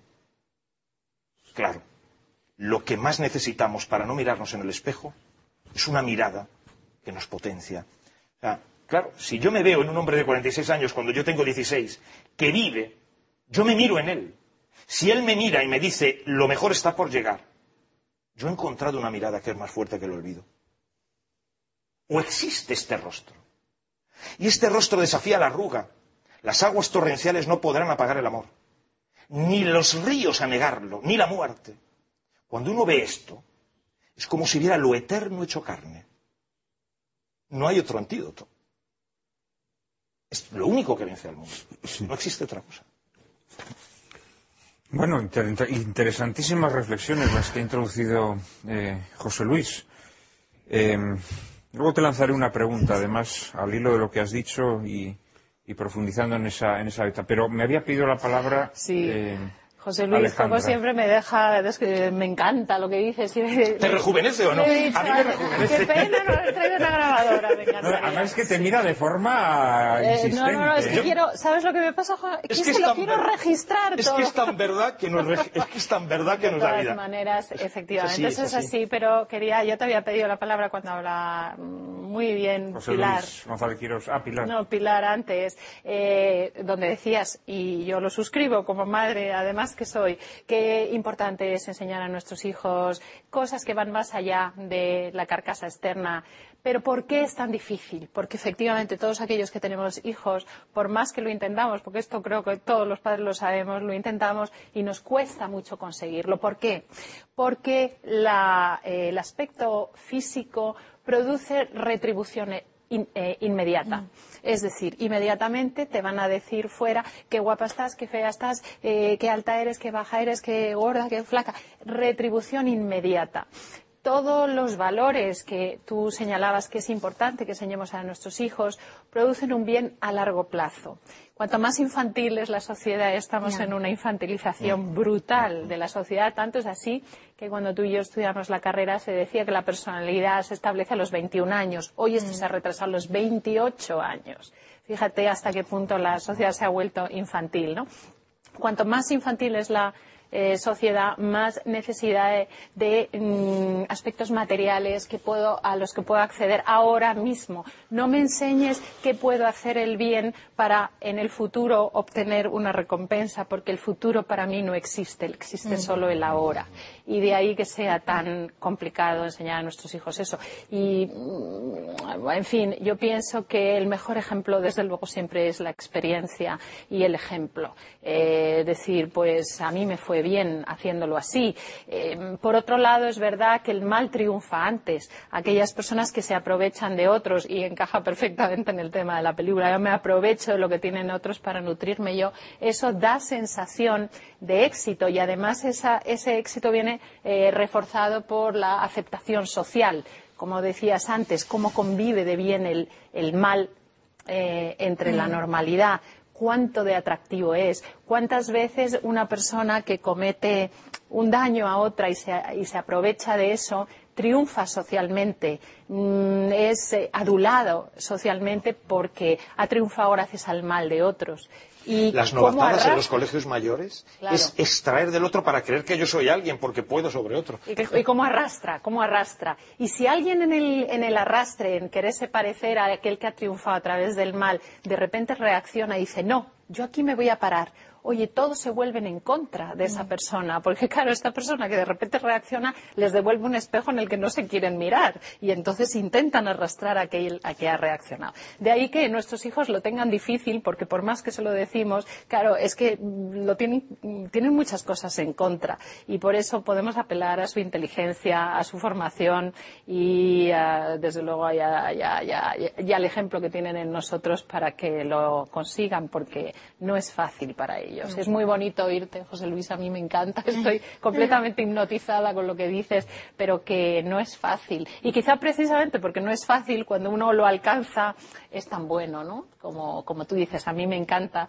es ser quien soy ahora, porque lo he conseguido a Nos han base alcanzado, de... nos han a alcanzado. a base Nos han de- alcanzado. de- de pelearlo. Yo, de todos Pilar. modos, eh, vamos, estoy de acuerdo en todo lo que tú has dicho. Y también yo creo que, ¿no? Lo que comentabas tú antes, José Luis, que es verdad que el ver, el ver, ¿no? Una persona, un- una persona a la que tú te identificas, en las que ves eh, valores que te atraen, en las que ves, eh, el ver esos valores en una persona adulta, en una persona, pues también te hace, ¿no? Pues, pues valorar, eh, una, pues, eh, la edad adulta y te hace, Lo mejor está eh, por pues, llegar. sí, eh, pensar que, que lo mejor está por llegar. Y luego también, o sea, es verdad que ahora dicen, no, pues la, la edad adulta, pues el miedo a envejecer, la- pues no se ven cosas positivas, pero luego, por ejemplo, pues la figura del abuelo, yo creo que en todas las cabezas, la figura del abuelo, pues normalmente todo el mundo lo ve con un aspecto muy positivo, de una persona con muchos valores, de una persona en la que se puede confiar. De hecho, ahora mismo muchas madres, ¿en quién dejan la educación de sus hijos? Los abuelos. Que no, tampoco debería ser así, pero bueno. Lo que falta en este me momento que es por es un- egoísmo. Lo que Ya. falta en este momento es el eslabón intermedio. Claro. Tenemos el joven, el infante, el joven y el abuelo. Eh, ¿Dónde está el adulto? No está. No está. hay un salto, hay un, hay un hiato que no sabemos enganchar. Sí, sí, sí. Es tremendo, ¿eh? Sí, pero me temo que esa- ese recurso al abuelo no es tanto por el reconocimiento o la admiración hacia la vejez como por una dejación nuestra de responsabilidades. Sí, ¿no? dejación por necesidad. Pero bueno, que es verdad que, que aunque se dice y se en la sociedad y se dice la, la- ¿no? los ancianos, los ancianos, luego la realidad es que cuando uno se para a pensar, pues eh, yo creo que en el fondo de nosotros no, no, no se ve realmente como una... eh, o sea, se ven muchos, somos capaces de ver muchas cosas positivas en, en, en esa edad, me parece a mí. José Luis, Bueno, eh, por introducir algunas perspectivas, eh, no sé si nuevas, pero bueno, ligeramente distintas. En primer lugar, las, las personas no solo somos individuos, y ni siquiera somos solo miembros de un grupo, de una familia, de una colectividad, sino que somos también seres históricos. Y esto es importante, porque la humanidad también tiene una, tiene una vida. Nosotros, curiosamente, podemos considerarnos eh, en un sentido como la gente más joven, porque los, los ancianos, los antiguos, serían viejísimos si, si continuaran viviendo. Pero también podemos ser vistos como los más viejos de la humanidad. ¿eh? porque tenemos una historia muy larga por delante, ¿no? Y esta, la, la vida humana consiste en una sucesión. Unos nos vamos pasando a otros la antorcha, ¿no? La, eh, y eso eh, se ha traducido, por ejemplo, en, en una consecuencia bastante interesante, que es que la vida que llevamos ahora es una vida más complicada. Nuestra sociedad es evidentemente mucho más compleja que una sociedad de hace 300, 400 o 3.000 años. Incluso es más compleja Los que una sociedad- mismos. Eso Los es, padres, la vida era más dura y menos complicada. es una sociedad más compleja, incluso se iba a decir que hace una generación, ¿no? Y eso es lo que eh, yo quería, la primera observación que quería hacer a propósito de la que ahora estamos más infantilizados. No es que estamos más infa- infantilizados, es que cuesta más tiempo adaptarse a una sociedad más compleja. ¿eh? Es, decir, la, característica biológica del ser humano, lo que se llama la neotenia, el hecho de que tengamos que mantenernos en un, en un seno social durante mucho tiempo eh, para madurar, pues yo creo que en las sociedades más complejas, como las que estamos viviendo, se alarga. ¿eh? Eso puede tener aspectos negativos también, porque a veces lo que hay ahí es, digamos, un, eh, lo que tú, hablabas un poco antes de eso, ¿no? Eh, hay, digamos, un egoísmo de, de los que ocupan posiciones y no quieren ceder justamente la, la antorcha al que viene detrás, ¿no? Pero también es verdad que el que viene detrás lo tiene más complicado. Es decir, la gente, eh, para llegar a saber, por ejemplo, lo que, lo que se necesita para controlar este mundo, ahora mismo es mucho más complicado que lo que se necesitaba hace 30 años. Es decir, el, tiempo de formación, sin duda ninguna, es más largo, ¿no? Ortega, por ejemplo, en los años 30, y no solo Ortega, otros muchos pensadores, hablaban de, de una amenaza que yo creo que, a desgracia, no se ha hecho realidad, pero que hay que tenerla presente, que es la siguiente. Él decía, estamos fabricando un mundo que es cada vez más complejo. Entenderlo es cada vez más difícil y no sabemos si vamos a tener las generaciones con la suficiente fuerza y energía como para mantener esa tensión y para mantener en pie este tinglao. El retrato robot del futuro papa cada vez más complicado. Tiene que saber siete idiomas antes como que supiera latín y algo más. es, es un ejemplo En última instancia, basta que sea santo, pero es muy complejísimo. Pero entonces- el desgaste es tremendo. Este asunto quería, quería resaltarlo para, para hacer ver la siguiente cosa que me parece también que, que hay que tener en cuenta. Y es que nuestras distinciones entre el pasado, el futuro y el presente son absolutamente arbitrarias. Nosotros vivimos siempre en el presente. El pasado sencillamente no existe y el futuro tampoco. ¿Eh? Entonces la cuestión es eh, cómo de largo es tu presente. Lo que creo que tenemos todos que aprender es a darnos cuenta que nuestro presente es un presente mucho más amplio que el presente del reloj o que el presente del día al día. Nuestro presente, o sea, cuanto más eh, capaz seas de vivir un presente amplio, más dominio tienes sobre tu vida, más libre eres para tomar decisiones, más abierto estás eh, a, a controlar el futuro, más capacidad tienes y menos te pesa el pasado, porque el pasado no es algo eh, que ya no tienes, sino es algo justamente que te constituye a ti y si eres capaz de, de- de- de obrar con ello, de, manejarlo y de dirigirlo hacia afuera, ¿no? De manera que eh, quiero hacer simplemente, esto sería ponerse pedantesco y dar una lección de filosofía y está muy fuera de lugar, ¿no? Pero hacer simplemente la reflexión de que estas distinciones entre presente, pasado y futuro hay que Es que es fascinante, es fascinante, porque no es solamente una clase de filosofía. Al escucharte, me ha recordado mi, juventud. A mí me fascinaban las personas y me daban envidia, sana envidia, sana envidia. ¿Cuáles eran esas personas que me gustaban? Las personas que tenían perspectiva. Yo todavía no la tenía, ahora empiezo a tenerla. Por eso soy interesante, porque empiezo a tenerla.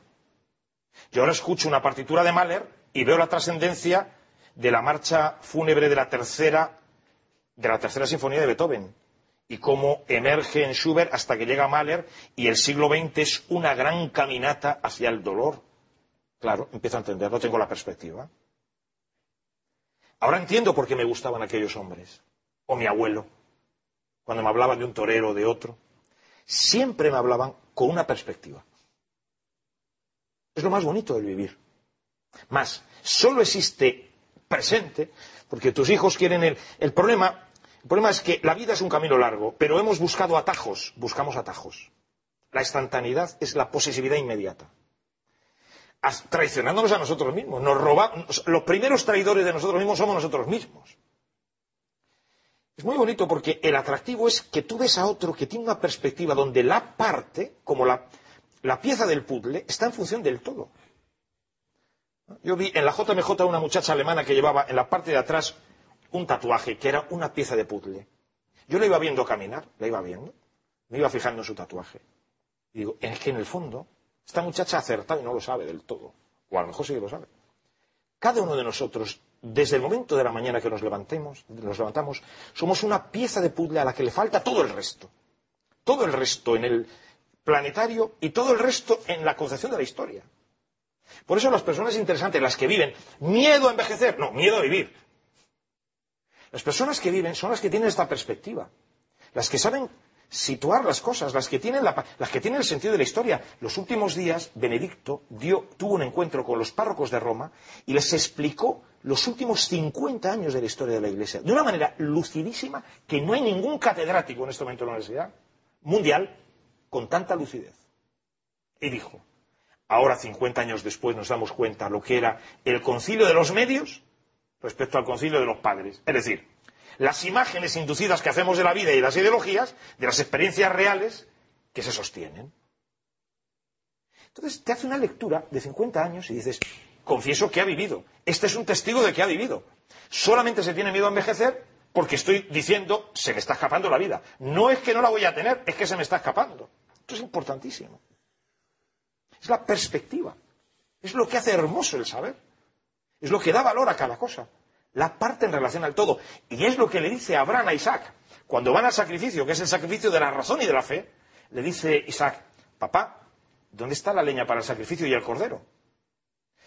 Abraham le está diciendo, Dios proveerá. Está diciendo, dejemos un espacio para que este, esta particular pueda ser mm, completado por algo más. Dejemos al tiempo, dejemos al espacio que nos traiga algo. Esto es vivir, ¿eh? Lo otro es sobrevivir con ansiedad y con pretensión y con arrogancia, con posesividad. Se te escapa como cuando agarras la arena se te va de las manos. Es una garra que lo pierde todo.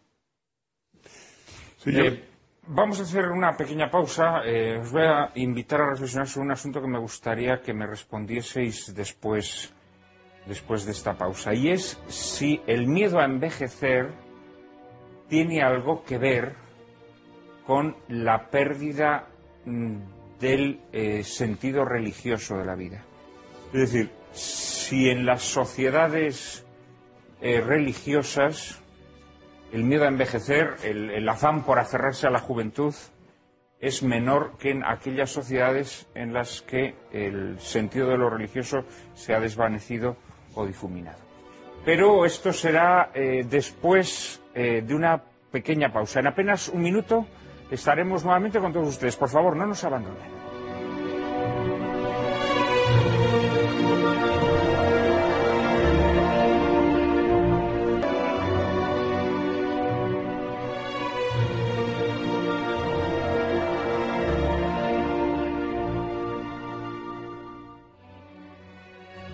Muy buenas tardes, queridos espectadores de Lágrimas en la Lluvia. En esta tarde de domingo dedicada a profundizar en uno de los de las afecciones más características de nuestro tiempo, el miedo a envejecer, el, eh, afán por aferrarnos a una juventud que, que- se nos escapa como arena entre los dedos de las manos.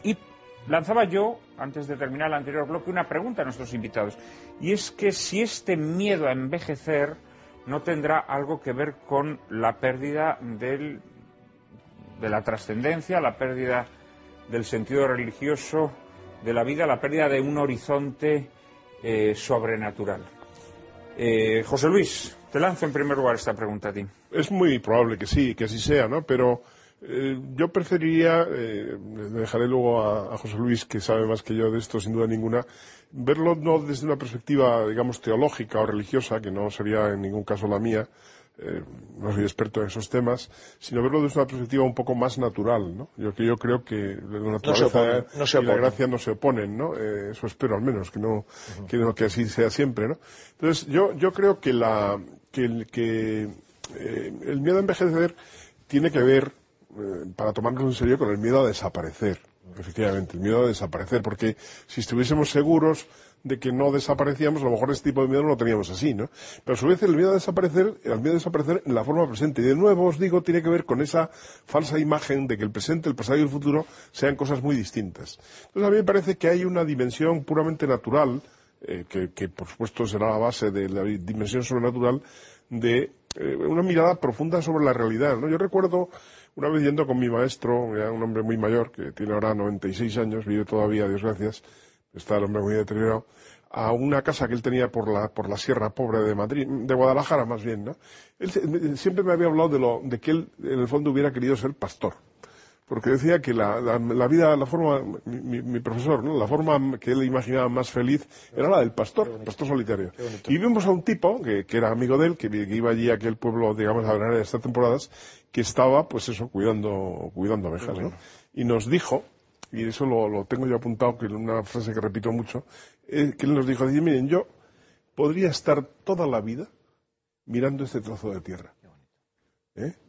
Y claro, en el fondo no, no puedes más que decir qué razón tiene. Sea, en este trozo de tierra, si sabes mirar, hay cosas como para estar pensando toda una vida. El problema es que no sabes mirar. El problema es que no tienes la serenidad, que no tienes la profundidad y que no tienes la curiosidad suficiente como para saber mirar. Y tienes delante de ti una cosa absolutamente asombrosa, que es un trozo de tierra. Un trozo de tierra. Ni siquiera necesitas decir, no, es que miro el, el cosmos, el, eso, no, no, un, un, un, trozo de tierra, es lo que decía el pastor, ¿no?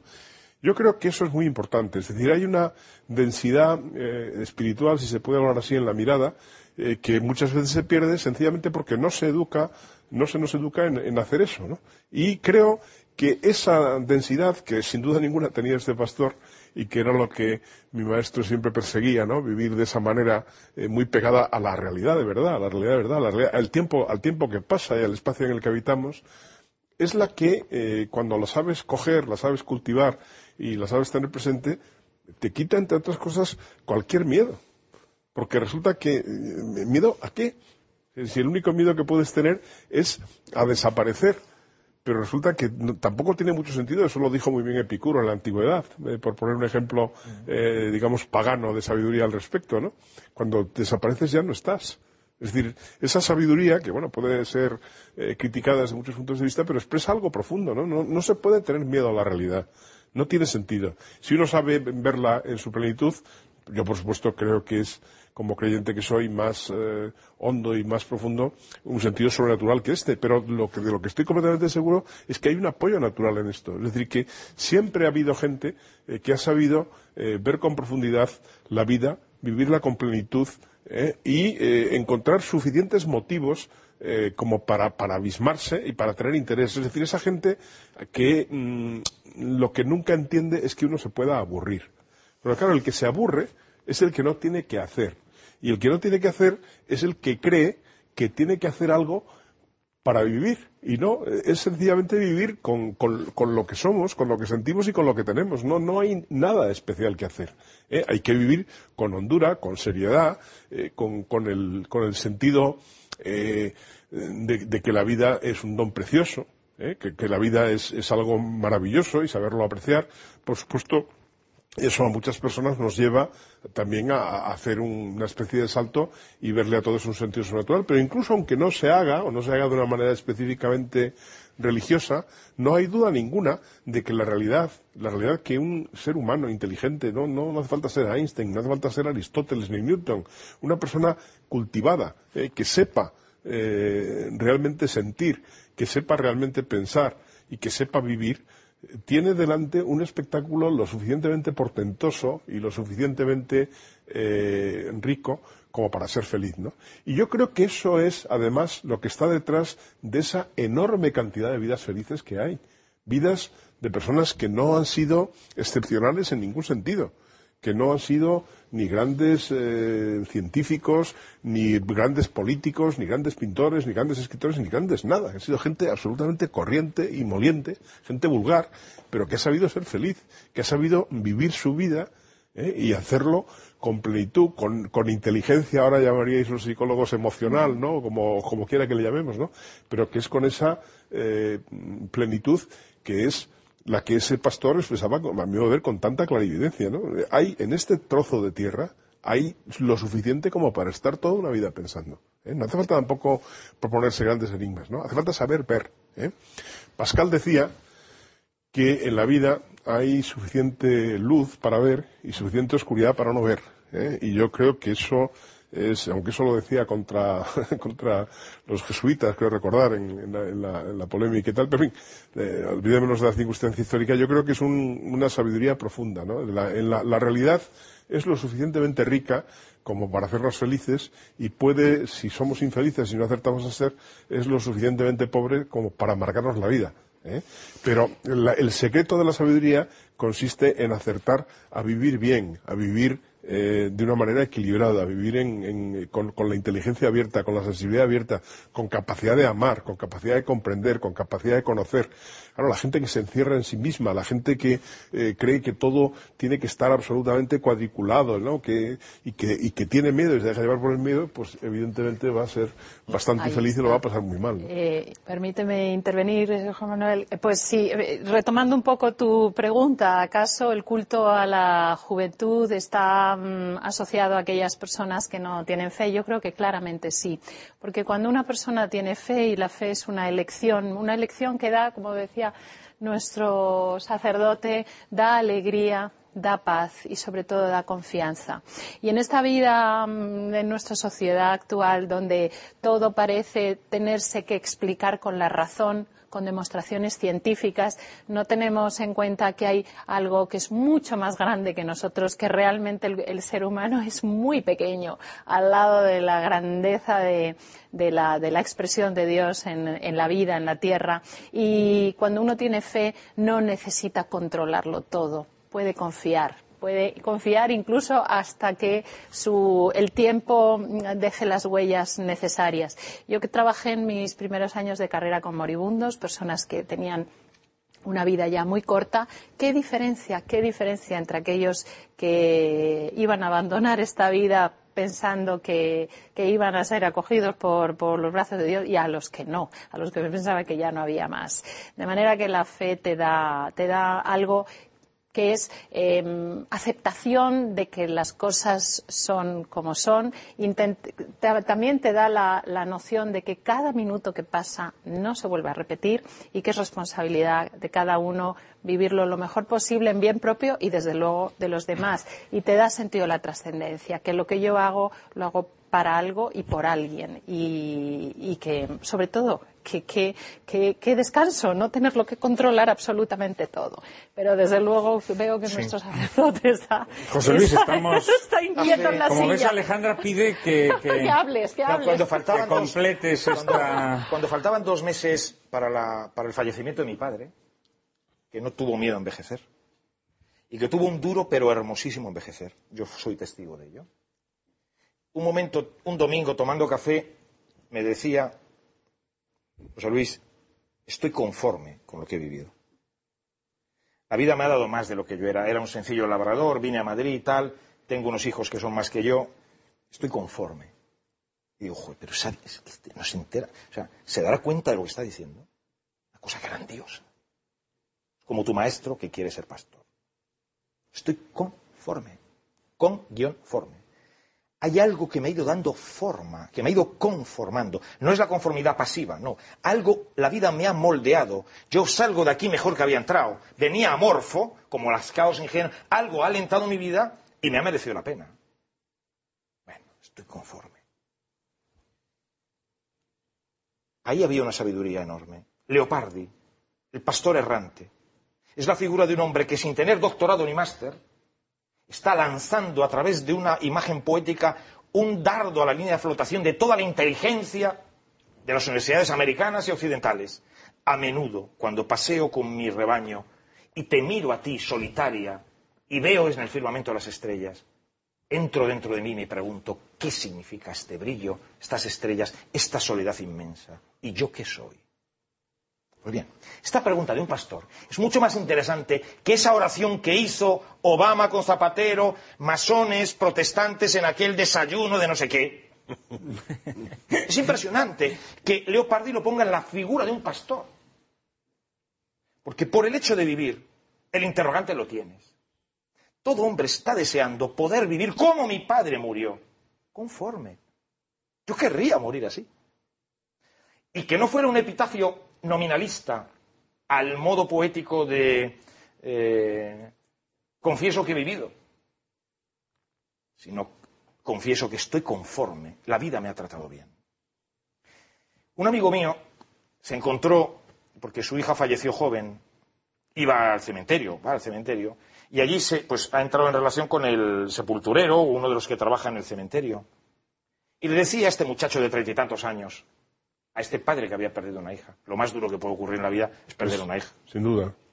O un hijo. Que el padre entierra al hijo. Mm. Es, un trastrueque, es un... Es contra natura. Una inversión de la, de la spin, ¿no? es, es tremendo. Bueno, pues allí aquel enterrador o aquel trabajador del cementerio le decía a este hombre, ¿ves? Esto es lo que somos, este polvo, estos huesos y este polvo. Y me decía él, cuánto me gustaría que tú pudieras hablar con él. Y de hecho le he dicho al enterrador, tengo un amigo mío que me encantaría traerlo aquí contigo para hablar, porque yo creo que, todo no termina en esta ceniza de los huesos. Cuando me lo comentaba, yo le decía, no, pero dile que yo para hablar de estas cosas, yo no quiero el cementerio. Yo quiero que me presente a los niños, sus hijos, y empezamos él y yo a jugar con ellos. Papá, no quiero jugar solo. Y que me hable de sus hijos. Porque es donde está la vida, donde están los indicios y los signos de trascendencia. No donde no hay vida. Yo quiero saber lo que es la vida y cuál es su alcance, donde está la vida. Es por eso por lo que es mucho más difícil ser ideólogo si eres maestro de infantil que si eres de bachillerato. Porque el niño trae la vida a torrentes. Con los sencillos pastores, que pocos son ateos. Los mendigos que yo conozco, qué pocos son ateos los niños sencillos, que son vidas sin prejuicios. Qué pocos son ateos. La vida misma da testimonio de otra cosa que se rebasa a sí misma. Chesterton lo decía. Efectivamente, uno puede estar en, en un valle sin salir con el horizonte de la totalidad y en cambio puede ser un turista accidental que no ha salido de su propia boina, aunque tenga ya en su disco duro fotos de todos los lugares del mundo. Es así de hermoso. Eh, Mm, San Benito. En un momento de decadencia, decrepitud y de muerte de una civilización, ¿cómo recupera el mundo? Desde un pequeño lugar, una pequeña tierra, empieza en una cueva, a través de la materialidad de la existencia. Para un monje es esencial el trabajo manual. Tiene que hacer cuentas con la realidad material. Solo midiéndote con la realidad material puedes descubrir que hay algo que la trasciende. Yo vi un vídeo de Horowitz cuando ya con ochenta y tantos años casi no podía salir del, taxi. Va al Carnegie Hall, donde va a grabar el concierto número 23 de piano con Giulini. Extraordinario. Casi no puede andar, su mujer le acompaña. Te das cuenta que su cuerpo está roto, eh, como San Pablo, ¿no? Aunque se desmorona este cuerpo. Va el pobrecito caminando como últimamente de vez en cuando hemos visto a Benedicto. Se pone al piano y de repente se transfigura. Yo cuando veo eso digo, esta es la demostración de la existencia del alma. En el mundo artístico, como en el mundo sencillo del contacto de la tierra, del cultivo, de los pastores, del firmamento, donde no se interponen prejuicios. Y claro, tú le ves a Horowitz mm, interpretar. Le ves torpe, pero ves interpretar eso y dices, ¿solo es posible? Si existe lo eterno y el alma. Si hay algo más que la materialidad de la existencia que se manifiesta en la materialidad de la existencia. Este es el único modo. Por eso puede haber un bello envejecer. Por eso, por eso se puede pasar de la pasión a la ternura. Por eso una caricia te puede poner los pelos de punta. Porque una caricia que viene atravesada, imaginaos, yo vi en Torbergata a Juan Pablo II ya muy disminuido. Un chaval se saltó todo el cordón policial de los jóvenes policías. Corriendo, empezó a subir las escaleras y me impresionó, lo vi en pantalla gigante, que Juan Pablo II, antes de que el chaval llegara a él, se levantó como pudo a abrazarle. Y dije, pero santo Dios, ¿pero qué hay en este cuerpo? ¿Pero qué es esto? ¿Pero qué es esto? Un hombre que ya casi no puede consigo mismo sale al encuentro de ese muchacho que es todo vitalidad. Y ahí descubrí que hay hombres que portan señales de lo eterno. Porque cualquier otro, cualquier otro poderoso, se hubiera asustado ante un ataque imprevisto. ¿Qué es lo que te permite afrontar la vida, no tener miedo a los hombres felices? Yo cuando caso a alguien, pongo a prueba si yo estoy feliz o no. Si yo no estoy feliz, me mosqueo con la alegría de los demás. Pero si estoy feliz, me alegro con la alegría de los demás. ¿Qué tiene ese Juan Pablo II? Que cuando venía, se acerca a él, se abalanza a él primero. Eso es un, es un signo, una huella de la trascendencia. Solo la perspectiva de lo eterno te permite abrazar. Porque sin lo eterno, la realidad, amigos, da miedo. Desde la perspectiva de lo eterno. Se hace amistad, se hace amigable, se hace aliada. Cuando ves a Benedicto o a, o a Juan Pablo, ¿cómo envejece? Qué bello envejecer. Yo me reconcilio con la vida. Y miro a un niño y disfruto con él. Más que, sin esa perspectiva. Que me termina cansando. Es que sin un niño me quema. Bueno, pues yo creo que, que, con estas últimas intervenciones de nuestros invitados podemos dar este primer bloque por concluido. Ahora tenemos que eh, centrarnos en lo que nos está ocurriendo hoy, en, cómo este miedo a envejecer pues, ha cristalizado en una serie de hábitos, de conductas, de trastornos mentales. Aquí nuestras eh, psiquiatras y psicólogas tendrán mucho que hablar, que evidentemente han cambiado al hombre contemporáneo. María Cárcava nos introduce en el asunto. Decía el escritor Anatole France, es cierto que el amor conserva la belleza y que la cara de las mujeres se nutre de caricias, lo mismo que las abejas se nutren de miel. Pero eso lo decía Anatole France. Hoy día se estilan frivolidades del tipo actriz de 22 años ha empezado a tomar medidas para evitar el daño que causa el paso del tiempo en su cutis. En esa frase llaman la atención dos cosas, la edad de la actriz y que al paso del tiempo en la piel se le considere un daño objetivo. Ese es el mensaje. Mensaje que se transmite como por esporas a hombres, especialmente a mujeres de 30, 40 y 60 años, 50, con la piel mucho más dañada evidentemente que la joven actriz de 22 años. Y es que no se puede acceder a lo imposible más que deseándolo. Y ese deseo tan natural como absurdo produce una inmensa insatisfacción personal que se traduce en frustración. Frustración a la que contribuyen diaria y sistemáticamente los medios publicitarios y de comunicación al exponer con extrema ligereza mentiras descaradas que pueden dañar psicológicamente a sus receptores, convertidos, por supuesto, ya en clientes. De hecho, la contaminación ambiental del culto al cuerpo llega a los puestos de trabajo, en los que a veces vale más un aspecto juvenil que una dilatada experiencia. Todos tenemos en mente infinidad de actrices que antaño fueron hermosísimas y que, presas del miedo y de la presión por no envejecer, sucumbieron a la tentación de adulterar su físico hasta convertirse hoy en auténticas máscaras. Nuevas obsesiones torturan nuestra vida. El, sometimiento a dietas tiránicas, draconianas, la visita diaria al gimnasio, son, por ejemplo, o dos ejemplos, mejor dicho, que han suplido a otro ejercicio, el ejercicio de las virtudes. Hasta los más jóvenes sucumben a estas y otras servidumbres para parecer todavía más jóvenes en busca de una quimérica perfección física. La prioridad es la aceptación social y eso se demuestra comprobando que la operación de cirugía estética más realizada en el planeta son las liposucciones seguidas del aumento del tamaño de los senos. ¿Cómo se puede explicar este proceso? ¿Qué daños espirituales y mentales se ocultan bajo este empeño por mantenerse perpetuamente joven? ¿Qué han hecho con nosotros para que no podamos ni queramos aceptarnos como somos? Bueno, eh, Pilar, ¿qué es lo que se ha producido para que ahora todos en nuestra obsesión por mantenernos jóvenes pues estemos recurriendo, como contaba María, pues a la cirugía estética, a dietas enloquecedoras, a la práctica de, del ejercicio físico eh, de forma compulsiva. ¿Qué nos está sucediendo? No, yo creo que, que, todo este tipo de cosas son consecuencia de lo que venimos hablando pues durante este rato, ¿no? Yo creo que cuando se pone como valor eh, supremo pues la belleza, la, la, juventud, el aspecto físico y, la gente se aferra a eso como lo más importante, pues como son valores perecederos, pues, pues al final tienes que recurrir a este tipo de, de, de intervenciones.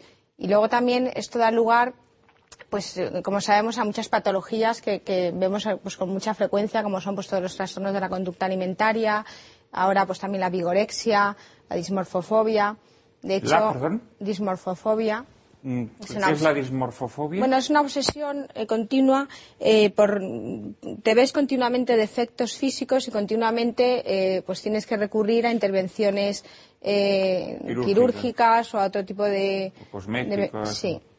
Y, por ejemplo, los trastornos de conducta alimentaria, que antes eran los trastornos pues prácticamente exclusivos de, de las mujeres, ahora se ven muchísimos eh, hombres, o desde luego mucho mayor porcentaje de hombres con, en relación a, antes, no en relación a las mujeres, eh, pues que tienen ya un trastorno de conducta alimentaria y ahora, por supuesto, todo el tema de la vigorexia de muchísimos, bueno, hombres y mujeres eh, que en lo que si el día tiene 24 horas, cuatro horas están en el gimnasio, eh, además mm, tomando muchísimos eh, suplementos mm, de proteínas, de vitaminas, de no sé qué, que compran en internet, que no se sabe muy bien además eh, lo que es, ni. ni... Entonces, eh, yo además creo que. psicológico, que... genera adicción biológica.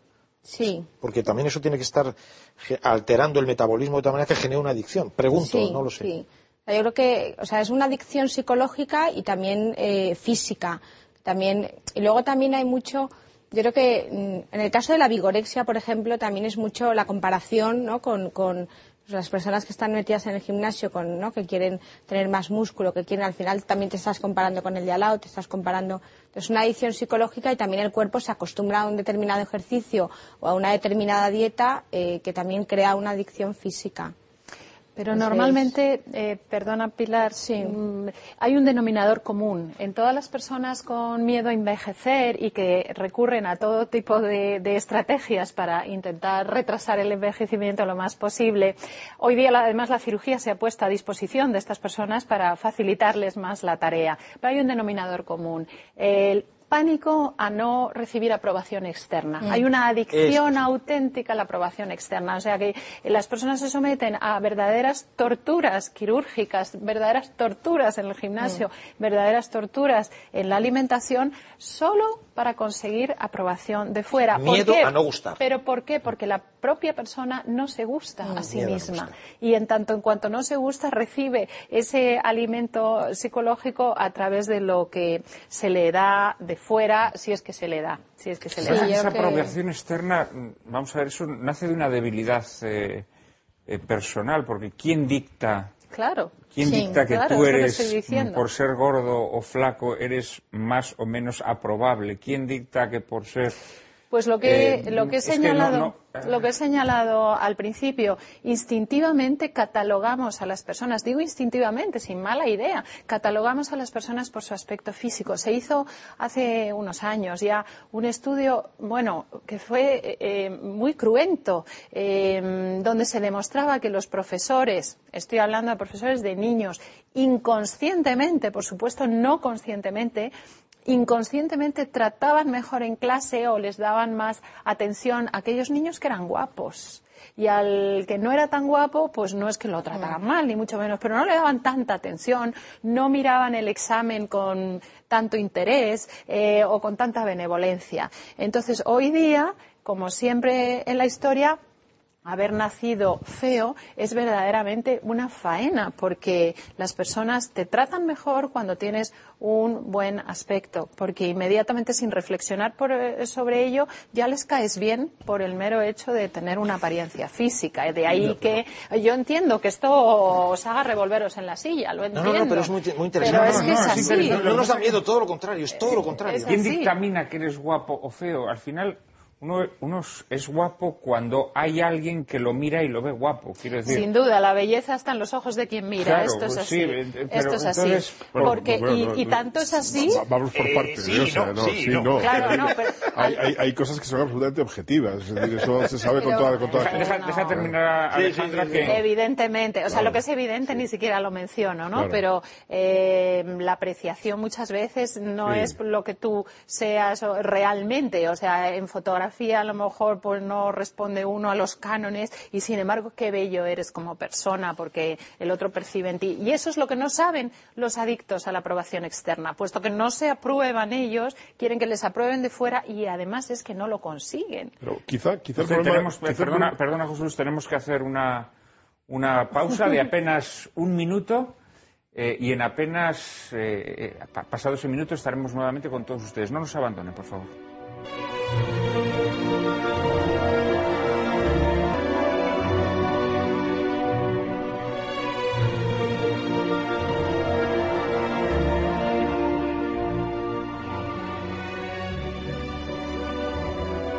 Muy buenas tardes, queridos espectadores de Lágrimas en la Lluvia. Estamos ya en el último bloque de este programa que estamos dedicando al miedo a envejecer y a las eh, conductas patológicas eh, que este miedo genera en nuestra sociedad, entre nuestros contemporáneos. Ahora nos estamos refiriendo muy específicamente a todos estos recursos eh, que se han puesto a nuestra disposición, sobre todo en los últimos tiempos, cirugía estética, eh, tratamientos eh, de belleza, dietas, eh, ejercicio físico compulsivo, en ese afán por, por ser aceptados, nos decía Alejandra Vallejo Nájera. Eh, preguntaba yo, ¿aceptados por quién? ¿Quién es quien dictamina que somos guapos o feos? Hombre, ciertamente va a haber casos eh, especiales en los que sí se pueda determinar ¿no? de forma evidente, pero es que luego hay una amplísima gama en la que el ser guapo feo eh, lo va a determinar pues que haya alguien que nos mire con, eh, con amor, en definitiva. ¿no? Eh, José Luis quería intervenir en este sentido. Sí, bueno, ya, sé, sé- ya estamos en otro, en otro momento, ¿no? Pero vamos a ver, yo quería decir dos cosas eh, fundamentales al respecto, ¿no? Una es que eh, realmente cuando la gente necesita el, eso lo habéis dicho todos, yo estoy muy de acuerdo, pero quizá el proceso sea al revés, es decir, quizá el proceso desde el punto de vista de la, de la, de la génesis social sea al contrario, ¿no? Es decir, lo que ocurre es que eh, hay personas que no consiguen aprender una cosa esencial, que es que tienes que ser tú. Y que tienes que, desde tu ser, controlar el mundo. ¿eh? Descaradamente tu cara. Exacto. Tienes que, eh, eh, yo eh, le- me gusta mucho recordar una frase de, de un filósofo moral extraordinario de Picteto, mm, mm, que era esclavo romano y además era un hombre deforme. Y yo creo que una de las cosas más profundas que se han dicho, digamos, desde el punto de vista de la moralidad laica, por entendernos, es esto que decía Picteto, ¿no? Que es, no nos causan mal las cosas, sino las ideas que nos hacemos acerca de las cosas. Es decir, siempre podemos interponer entre lo que supuestamente nos causa mal y nosotros una defensa.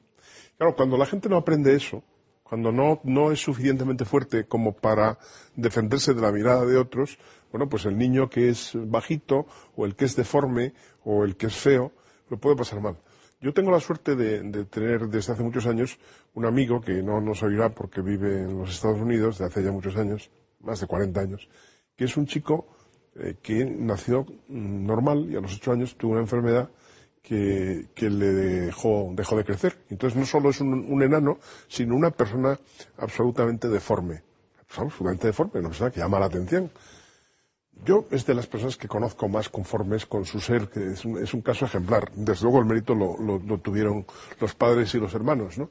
Y también probablemente los amigos, porque cuando paseábamos de jóvenes por la calle, pues yo más bien he sido siempre un tipo alto y fornido, y iba a mi lado este chico. Claro, la gente nos se, se paraba a mirarnos. Esa, esa, esa, esa actitud de la gente a, muchas personas les puede hacer un enorme daño, le puede producir un auténtico complejo. Si eres un enano deforme, pues no digo con qué facilidad puedes adquirir ese complejo.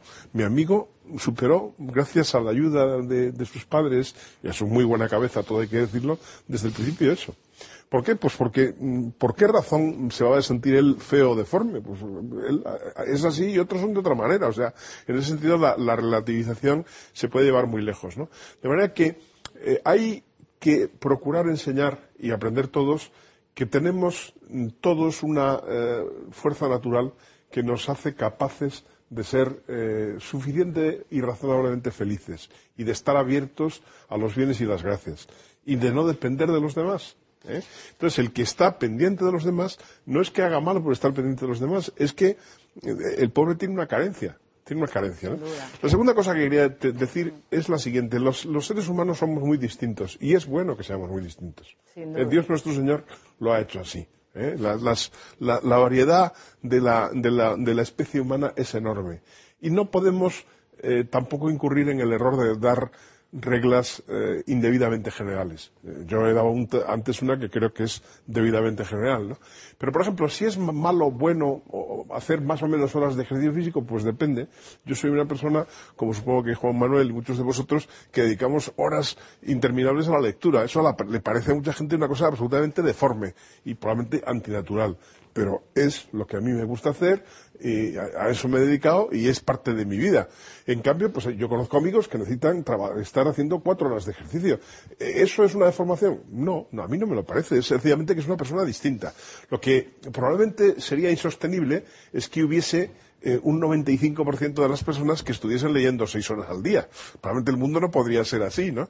Y- pero, pero hay que tener una suficiente amplitud de criterios para ver que la gente puede vivir de maneras muy distintas. Quizás- Y que, siendo cierto que un exceso de atención a la forma física puede producir deformidades, pero que no lo condenemos tan en general. Entre otras cosas porque, yo no lo sé, porque en mi vida he hecho deporte después de los 25 años, digamos, hasta los 25 años he jugado al fútbol incluso en segunda regional, o sea que me, he de- me he defendido razonablemente bien. Pero luego, a partir de ahí, pues apenas he hecho deporte, ¿no? Yo creo que yo pero, creo- pero la gente que el lo hace... enfermito Sí. está en la razón por la que lo haces. Sí, Sí. Si tú, si tú est- Sí. estás leyendo Pero- todo el día porque, porque te gusta, porque sientes curiosidad por el mundo, etcétera, pero- pero pues no es tenemos- sano. Pero si estás leyendo todo el día porque es que tú quieres en tu soberbia llegar a, Sí, pero a eso no- abarcar todos eso- los saberes... Pero eso no... No, No, pero, eso también pasa en el que hace gimnasia. Pero tú Eh, reconoces decir, que, en hacer general los intelectuales no porque- pensamos, no tenemos dudas acerca de, in- de la intención del que está mucho tiempo leyendo. Y sin embargo podemos sentir dudas acerca de la intención del que está mucho tiempo haciendo ejercicio. No, pero Y- porque hay gente que hace mucho ejercicio porque está obsesionada. Me Sí, Pilar... eh, yo simplemente quería apuntar, o sea, estoy de acuerdo contigo, por supuesto, que no depende de que dediques pues, más o menos horas o que eso es una generalidad, ¿no?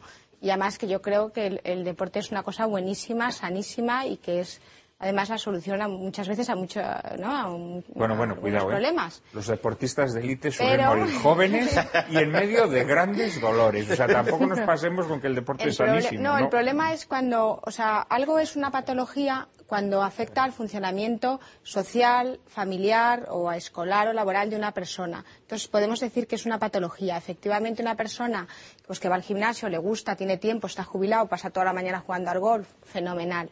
Pero cuando eh, ese tipo de actividad afecta a tu vida social porque ya no piensas en otra cosa y ya entonces ya no sales con tus amigos, afecta a tu funcionamiento en la familia porque entonces ya eh, eh, lo, que- lo lógico que es repartir el tiempo pues entre la familia, entre los... Descuidas el débito conyugal. Cuando eso afecta... Por hacer gimnasia. No, pero cuando eso afecta a esos ámbitos de tu vida, entonces sí que lo podemos considerar una patología. Sí, sí, no- no, hay duda de que, de que en muchos casos puede serlo, sin duda ninguna. Pero, pero, pero no, lo que no luego, me parece que sea muy razonable Ya. es que demos por sentado que en todos los casos hombre, lo no, sea. ¿no? no, Yo no, creo no, que En estos casos, decir eso. menos gimnasia y más religión.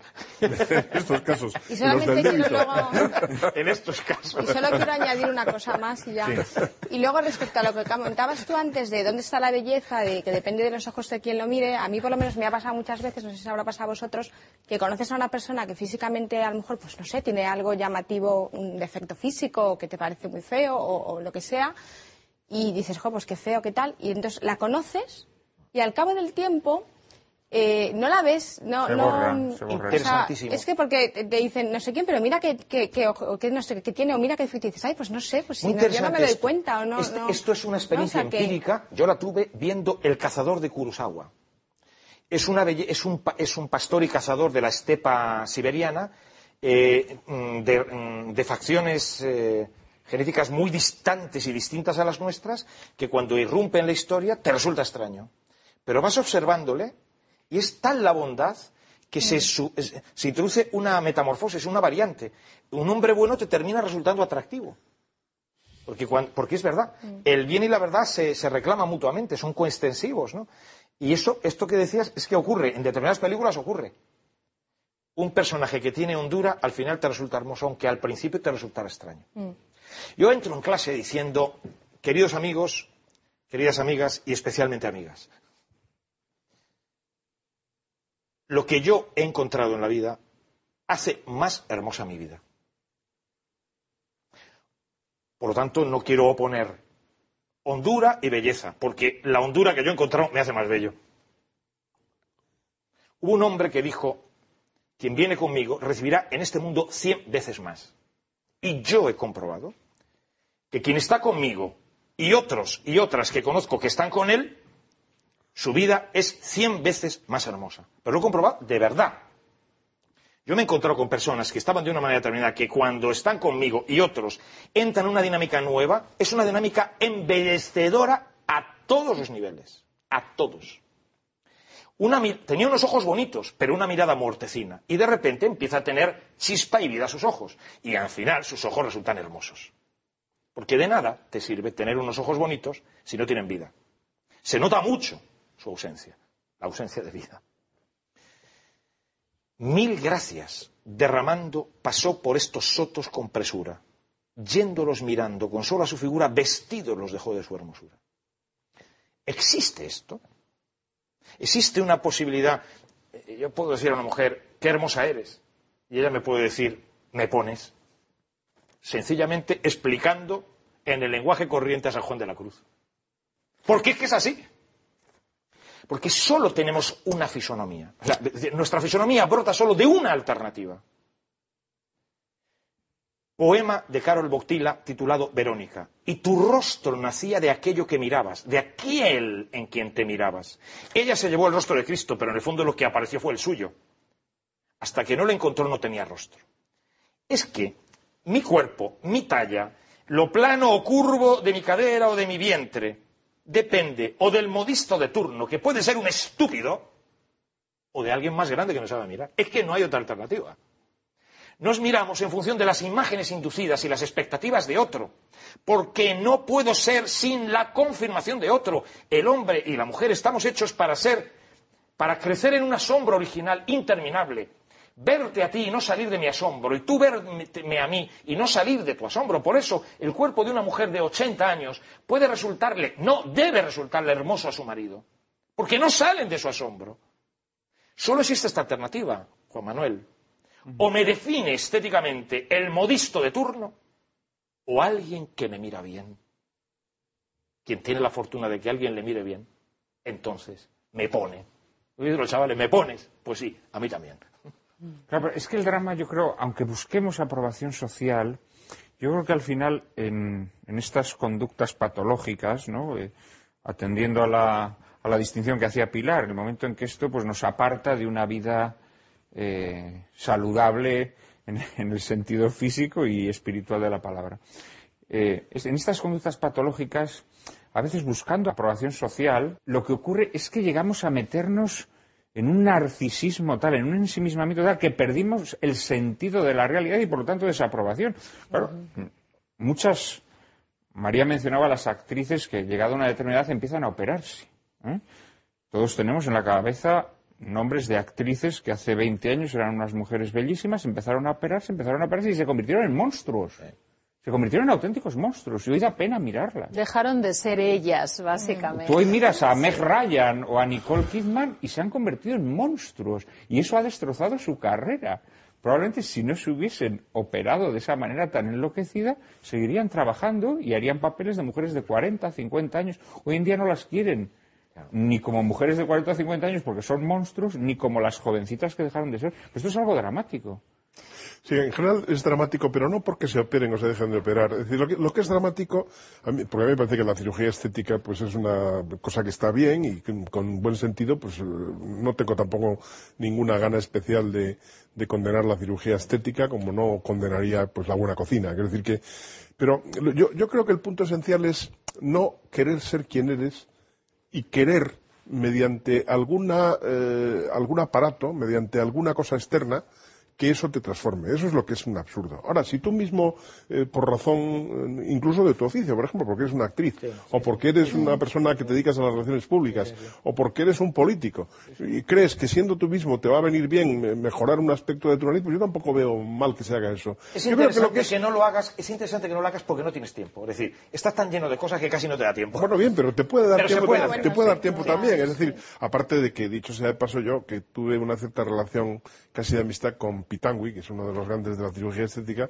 aparte que a la cirugía estética habría que agradecerle, entre otras cosas, el desarrollo, unos avances en, en- en temas eh, quirúrgicos que se pueden aplicar a sin otras duda, cosas supuesto. eh, realmente Reconstrucción espectaculares. de ¿Eh? accidentes, Hombre, etcétera. claro. Vamos a decir que, que eso, por- pero, pero yo creo que lo esencial es eso, es decir, el, el- el que la persona que aprende a ser sí mismo y que ser sí mismo no es ser sí mismo a la manera narcisista, sino ser sí mismo a la manera abierta, a la manera pues dialogal, a la manera eh, humana y cordial que es, y que no quiere eh, mm, falsear su vida mediante procedimientos estrambóticos, que no quiere eh, presumir de algo que no tiene, porque no le hace falta tenerlo tampoco, que no quiere aparentar lo que no es, que no quiere engañar a nadie porque no quiere engañarse a sí mismo, se puede operar, se puede hacer lo que sea, ¿no? yo no veo ningún problema. ¿no? El problema es cuando mediante esos supuestos atajos quieres conseguir lo que no eres capaz de conseguir eh, de una manera normal y natural.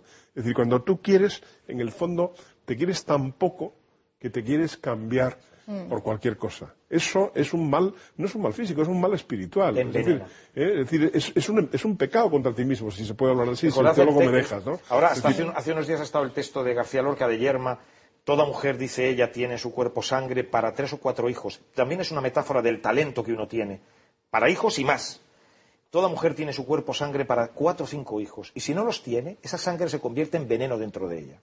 Toda mujer, todo hombre, tiene unos talentos para ofrendarlos. Y si se los reserva, claro. ese pecho bien perfilado se puede convertir en veneno para uno mismo. Mientras que un pecho ajado de entrega puede ser hermoso para los ojos que saben verlo. No, pero en general, el, el darse cuenta, fijaros que esto eh, es una especie de milagro, un, un milagro natural, si se puede decir así, ¿no? El hecho de que, mira, mira que, que hay millones de personas vivas. Ahora en el mundo estamos, no sé si somos 8.000, 9.000, ya me he perdido en los millones que hay. Anda que no hay gente, no hay dos iguales. Somos distintos. Eso es una especie de, milagro biológico, ¿no? Es decir, eh, desde luego, eh, quien ha pensado este mundo, Dios nuestro Señor, se ha ocupado muy mucho de que seamos distintos. Eso no es una casualidad, ¿no? No, es una mera combinatoria. Con una combinatoria incluso muy complicada podríamos haber pas- salido mucho más similares. ¿eh? Podría haber casos iguales. No, somos distintos. Y eso quiere decir que cada uno de nosotros es un caso único. Y eso quiere decir que cada uno de nosotros tiene algo que dar que solo él puede dar. Y, Sin duda, eh, es real- verdad. re- realmente eso es lo que tendríamos que aprender cada uno de nosotros y enseñar. Entonces, claro, todos los procesos por los cuales uno se ve invitado a hacerse otro, uno eh, de alguna manera se ve invitado a dimitir de sí, son procesos tanatológicos, son, son, alienantes, son, son, alienantes. son grandes mentiras. No solo eh, moralmente, son me- mentiras incluso biológicamente, son, son formas de estupidez, formas, formas de cortedad, ¿no? Y claro, ahí la educación tiene mucho papel, porque cuando si se está transmitiendo eh, a los niños, pues que lo, lo correcto y lo que tiene éxito, pues es una forma eh, de, de ponerse el pelo, o escoger una profesión, o hacer no sé qué, pues claro, es que estás achicando, estás achicando las posibilidades de la vida humana. Recordad en Wally, la comunidad esta que ha sido rescatada, eh, que es oronda, pero, pero es oronda en el sentido de pasiva. Es una regresión de la persona. O sea, puede haber una evolución involutiva. De tal manera que caminamos hacia un futuro que no se mide con las grandes cuestiones o no ahonda y es una supervivencia hasta la muerte. O sea, quiero decir, una pasividad última, una pereza interior última que hasta biológicamente traerá sus consecuencias. No, no, claro, es un desastre. O sea, Es el envejecimiento de Europa. Si es que el miedo a envejecer lo que ha producido es una Europa vieja. El miedo a envejecer nos envejece. No nos rejuvenece. Eh, eh, Pilar y, y Alejandra, vosotras en vuestro trato con personas que acuden que, os consultan o que, os piden que, las tratéis o las estudiéis, eh, ¿descubrís en estas personas que están eh, obsesionadas por su, por su aspecto físico, obsesionadas por, por mantener su juventud, ¿Reconocéis eh, trastornos, traumas, eh, problemas psicológicos o incluso psiquiátricos? Bueno, hay de todo. El ser humano, la verdad es que es pródigo en matices, pero yo creo que cada persona que acude a una ayuda psicológica es porque no la encuentra dentro de sí misma y no la encuentra en su, ámbito más directo, porque los cónyuges o los padres son parte implicada muchas veces. ¿no? Eh, finalmente, al menos como yo trabajo, tú trabajarás a tu manera. Yo procuro ayudar a las personas a que encuentren, y ahí me encanta lo que has dicho, su talento único. No porque tengan uno solo, sino porque estoy completamente segura de que todos nosotros tenemos un don especial. Si existe, lo tiene. si existe, los mejores en algo. Sin duda Efectivamente, tenemos un don. Y curiosamente, además, se trata de un don, de una dotación, de una capacidad que venimos desarrollando desde la primera infancia. Qué curioso. Eh, cuando la persona descubre eso y descubre que forma parte de sí misma, ya no tiene que hacer mucho esfuerzo en integrar cosas de los demás. Empieza a potenciar eso más tiempo, más veces, en más sitios. Lo que pasa es que como estamos tan enfocados en, en lo que hacemos mal, en lo que no nos va bien, en aquello que nos queda por correr, no reconocemos esto que sí es eh, patrimonio exclusivamente nuestro. Y recuerdo un caso particular, eh, bueno, pues de una persona que estaba sufriendo mucho en este sentido y no encontraba esa dotación, no encontraba esa cualidad, hasta que de pronto un día dijo, caramba, me estoy dando cuenta que mi talento, lo que llamamos talento único, es algo que me ha hecho sufrir muchísimo y por eso vivía de espaldas a, a esa cuestión que es que yo tengo la capacidad de conectar a las personas. De alguna manera tengo un sexto sentido para notar que lo que le falta a este ser humano se lo puede proveer este otro y al, revés, lo que, lo que le falta aquí se lo puede. Y yo conecto a esas personas. Lo que pasa es que he sufrido muchísimo porque una vez que esa conexión se producía, yo me quedaba fuera y me sentía pues como marginado y decía pues yo he producido este milagro y resulta que ahora ya estas personas conectan ya no me necesitan. Ahora comprendo que ese es mi talento y por lo tanto voy a decidir usarlo como tal y bueno claro fue el, florecimiento de la persona. el gran drama de la obra de Peter Schaffer Amadeus es el Salieri que no reconoce su talento y enloquece y enloquece a todo. Y se convierte en un vórtice, en un vertiginoso arrastre de los demás. Pero a lo que vamos es, un talento, es, es que es importante aquí matizar el asunto del talento, que no tiene nada que ver con el éxito, porque de nuevo, de nuevo, en esta sociedad estamos, solo tienes talento tanto cuando obtengas éxito, y no va por ahí la cosa. Es una dotación personal que hace que tú produzcas el bien en otros seres humanos y, te nutras a través de... Y seas, y seas capaz de vivir con plenitud. De todas maneras, en general, una sociedad sociedad, yo creo que sobre eso también hay estudios, yo recuerdo haber leído alguna vez, eh, una sociedad en la que se procura que la gente se dedique a aquello que mejor hace, es una sociedad que puede funcionar mejor que una sociedad en la que, por ejemplo, se ponen unas metas excesivamente mojones, por ejemplo, el dinero, lo más claro. Ahora recuerdo, recuerdo un estudio de Harvard, me parece que era de Harvard, en que habían cogido en 25 años a una generación de un college, y habían eh, cogido, mm, por ejemplo, la generación del año 55 y los habían visto en el año 80. Y les habían preguntado en el año 55 a qué se iban a dedicar y qué motivos iban a tener. Y entonces lo que medían 25 años después es hasta qué punto eh, habían conseguido lo que se proponían y hasta qué punto se sentían felices. Entonces había una distinción muy nítida entre la gente que había dicho, concretamente era el estudio que yo leí, que se iba a dedicar a ganar dinero y la gente que había dicho me voy a dedicar a lo que me gusta los que se habían decidido por dedicarse a lo que se les gusta, lo que les gustaba, al final incluso habían ganado más dinero. Mientras que los que se habían dedicado a ganar dinero no siempre lo habían conseguido y además lo estaban pasando peor. Es decir, el, poder diseñar o permitir que exista una sociedad, que es muy difícil, porque la sociedad no solo es competitiva, sino es egoísta. ¿eh? El poder hacer una, sociedad en que la gente tenga hueco, que sea una sociedad amplia, abierta, donde las personas puedan encontrar mm, naturalmente su lugar ¿eh? y, hacer eh, una adecuada explotación, digamos, aunque la palabra no me guste, de sus cualidades, de sus talentos, ese es un gran reto. Y, en cambio, hemos vivido casi siempre en las sociedades capitalistas y en las sociedades del siglo XIX y del siglo XX en unos modelos en los que todo estaba demasiado estandarizado, donde todo estaba demasiado normalizado. Y eso es, tiene un algo represivo, tiene un algo eh, poco creativo, poco, poco libre, poco abierto. Pilar, mm, tú que eres especialista sobre todo en, en adolescentes, en niños y adolescentes, en los últimos tiempos se empieza a apreciar ya mucho en niños y adolescentes este tipo de obsesiones, ¿no? Por el aspecto físico.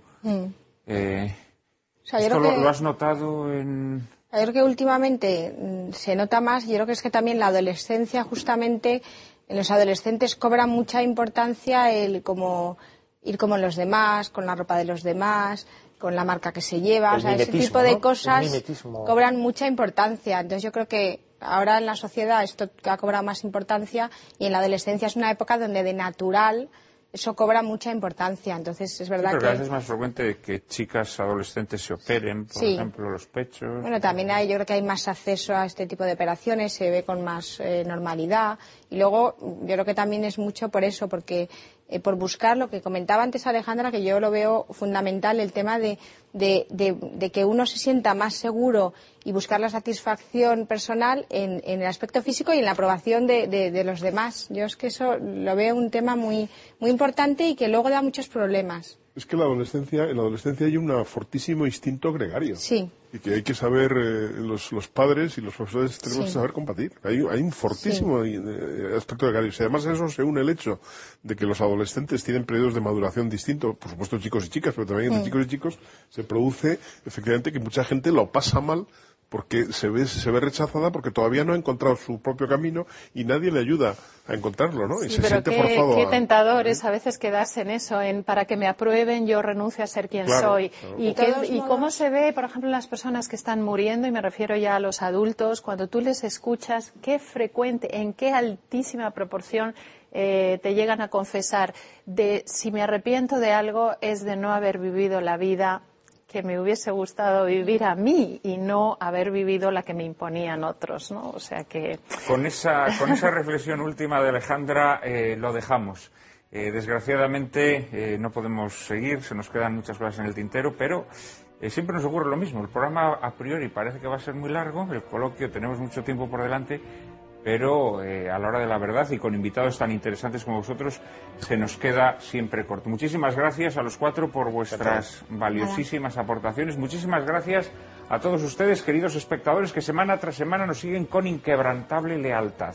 En apenas un minuto, María Cárcava y yo mismo les anunciaremos el asunto de nuestro próximo programa.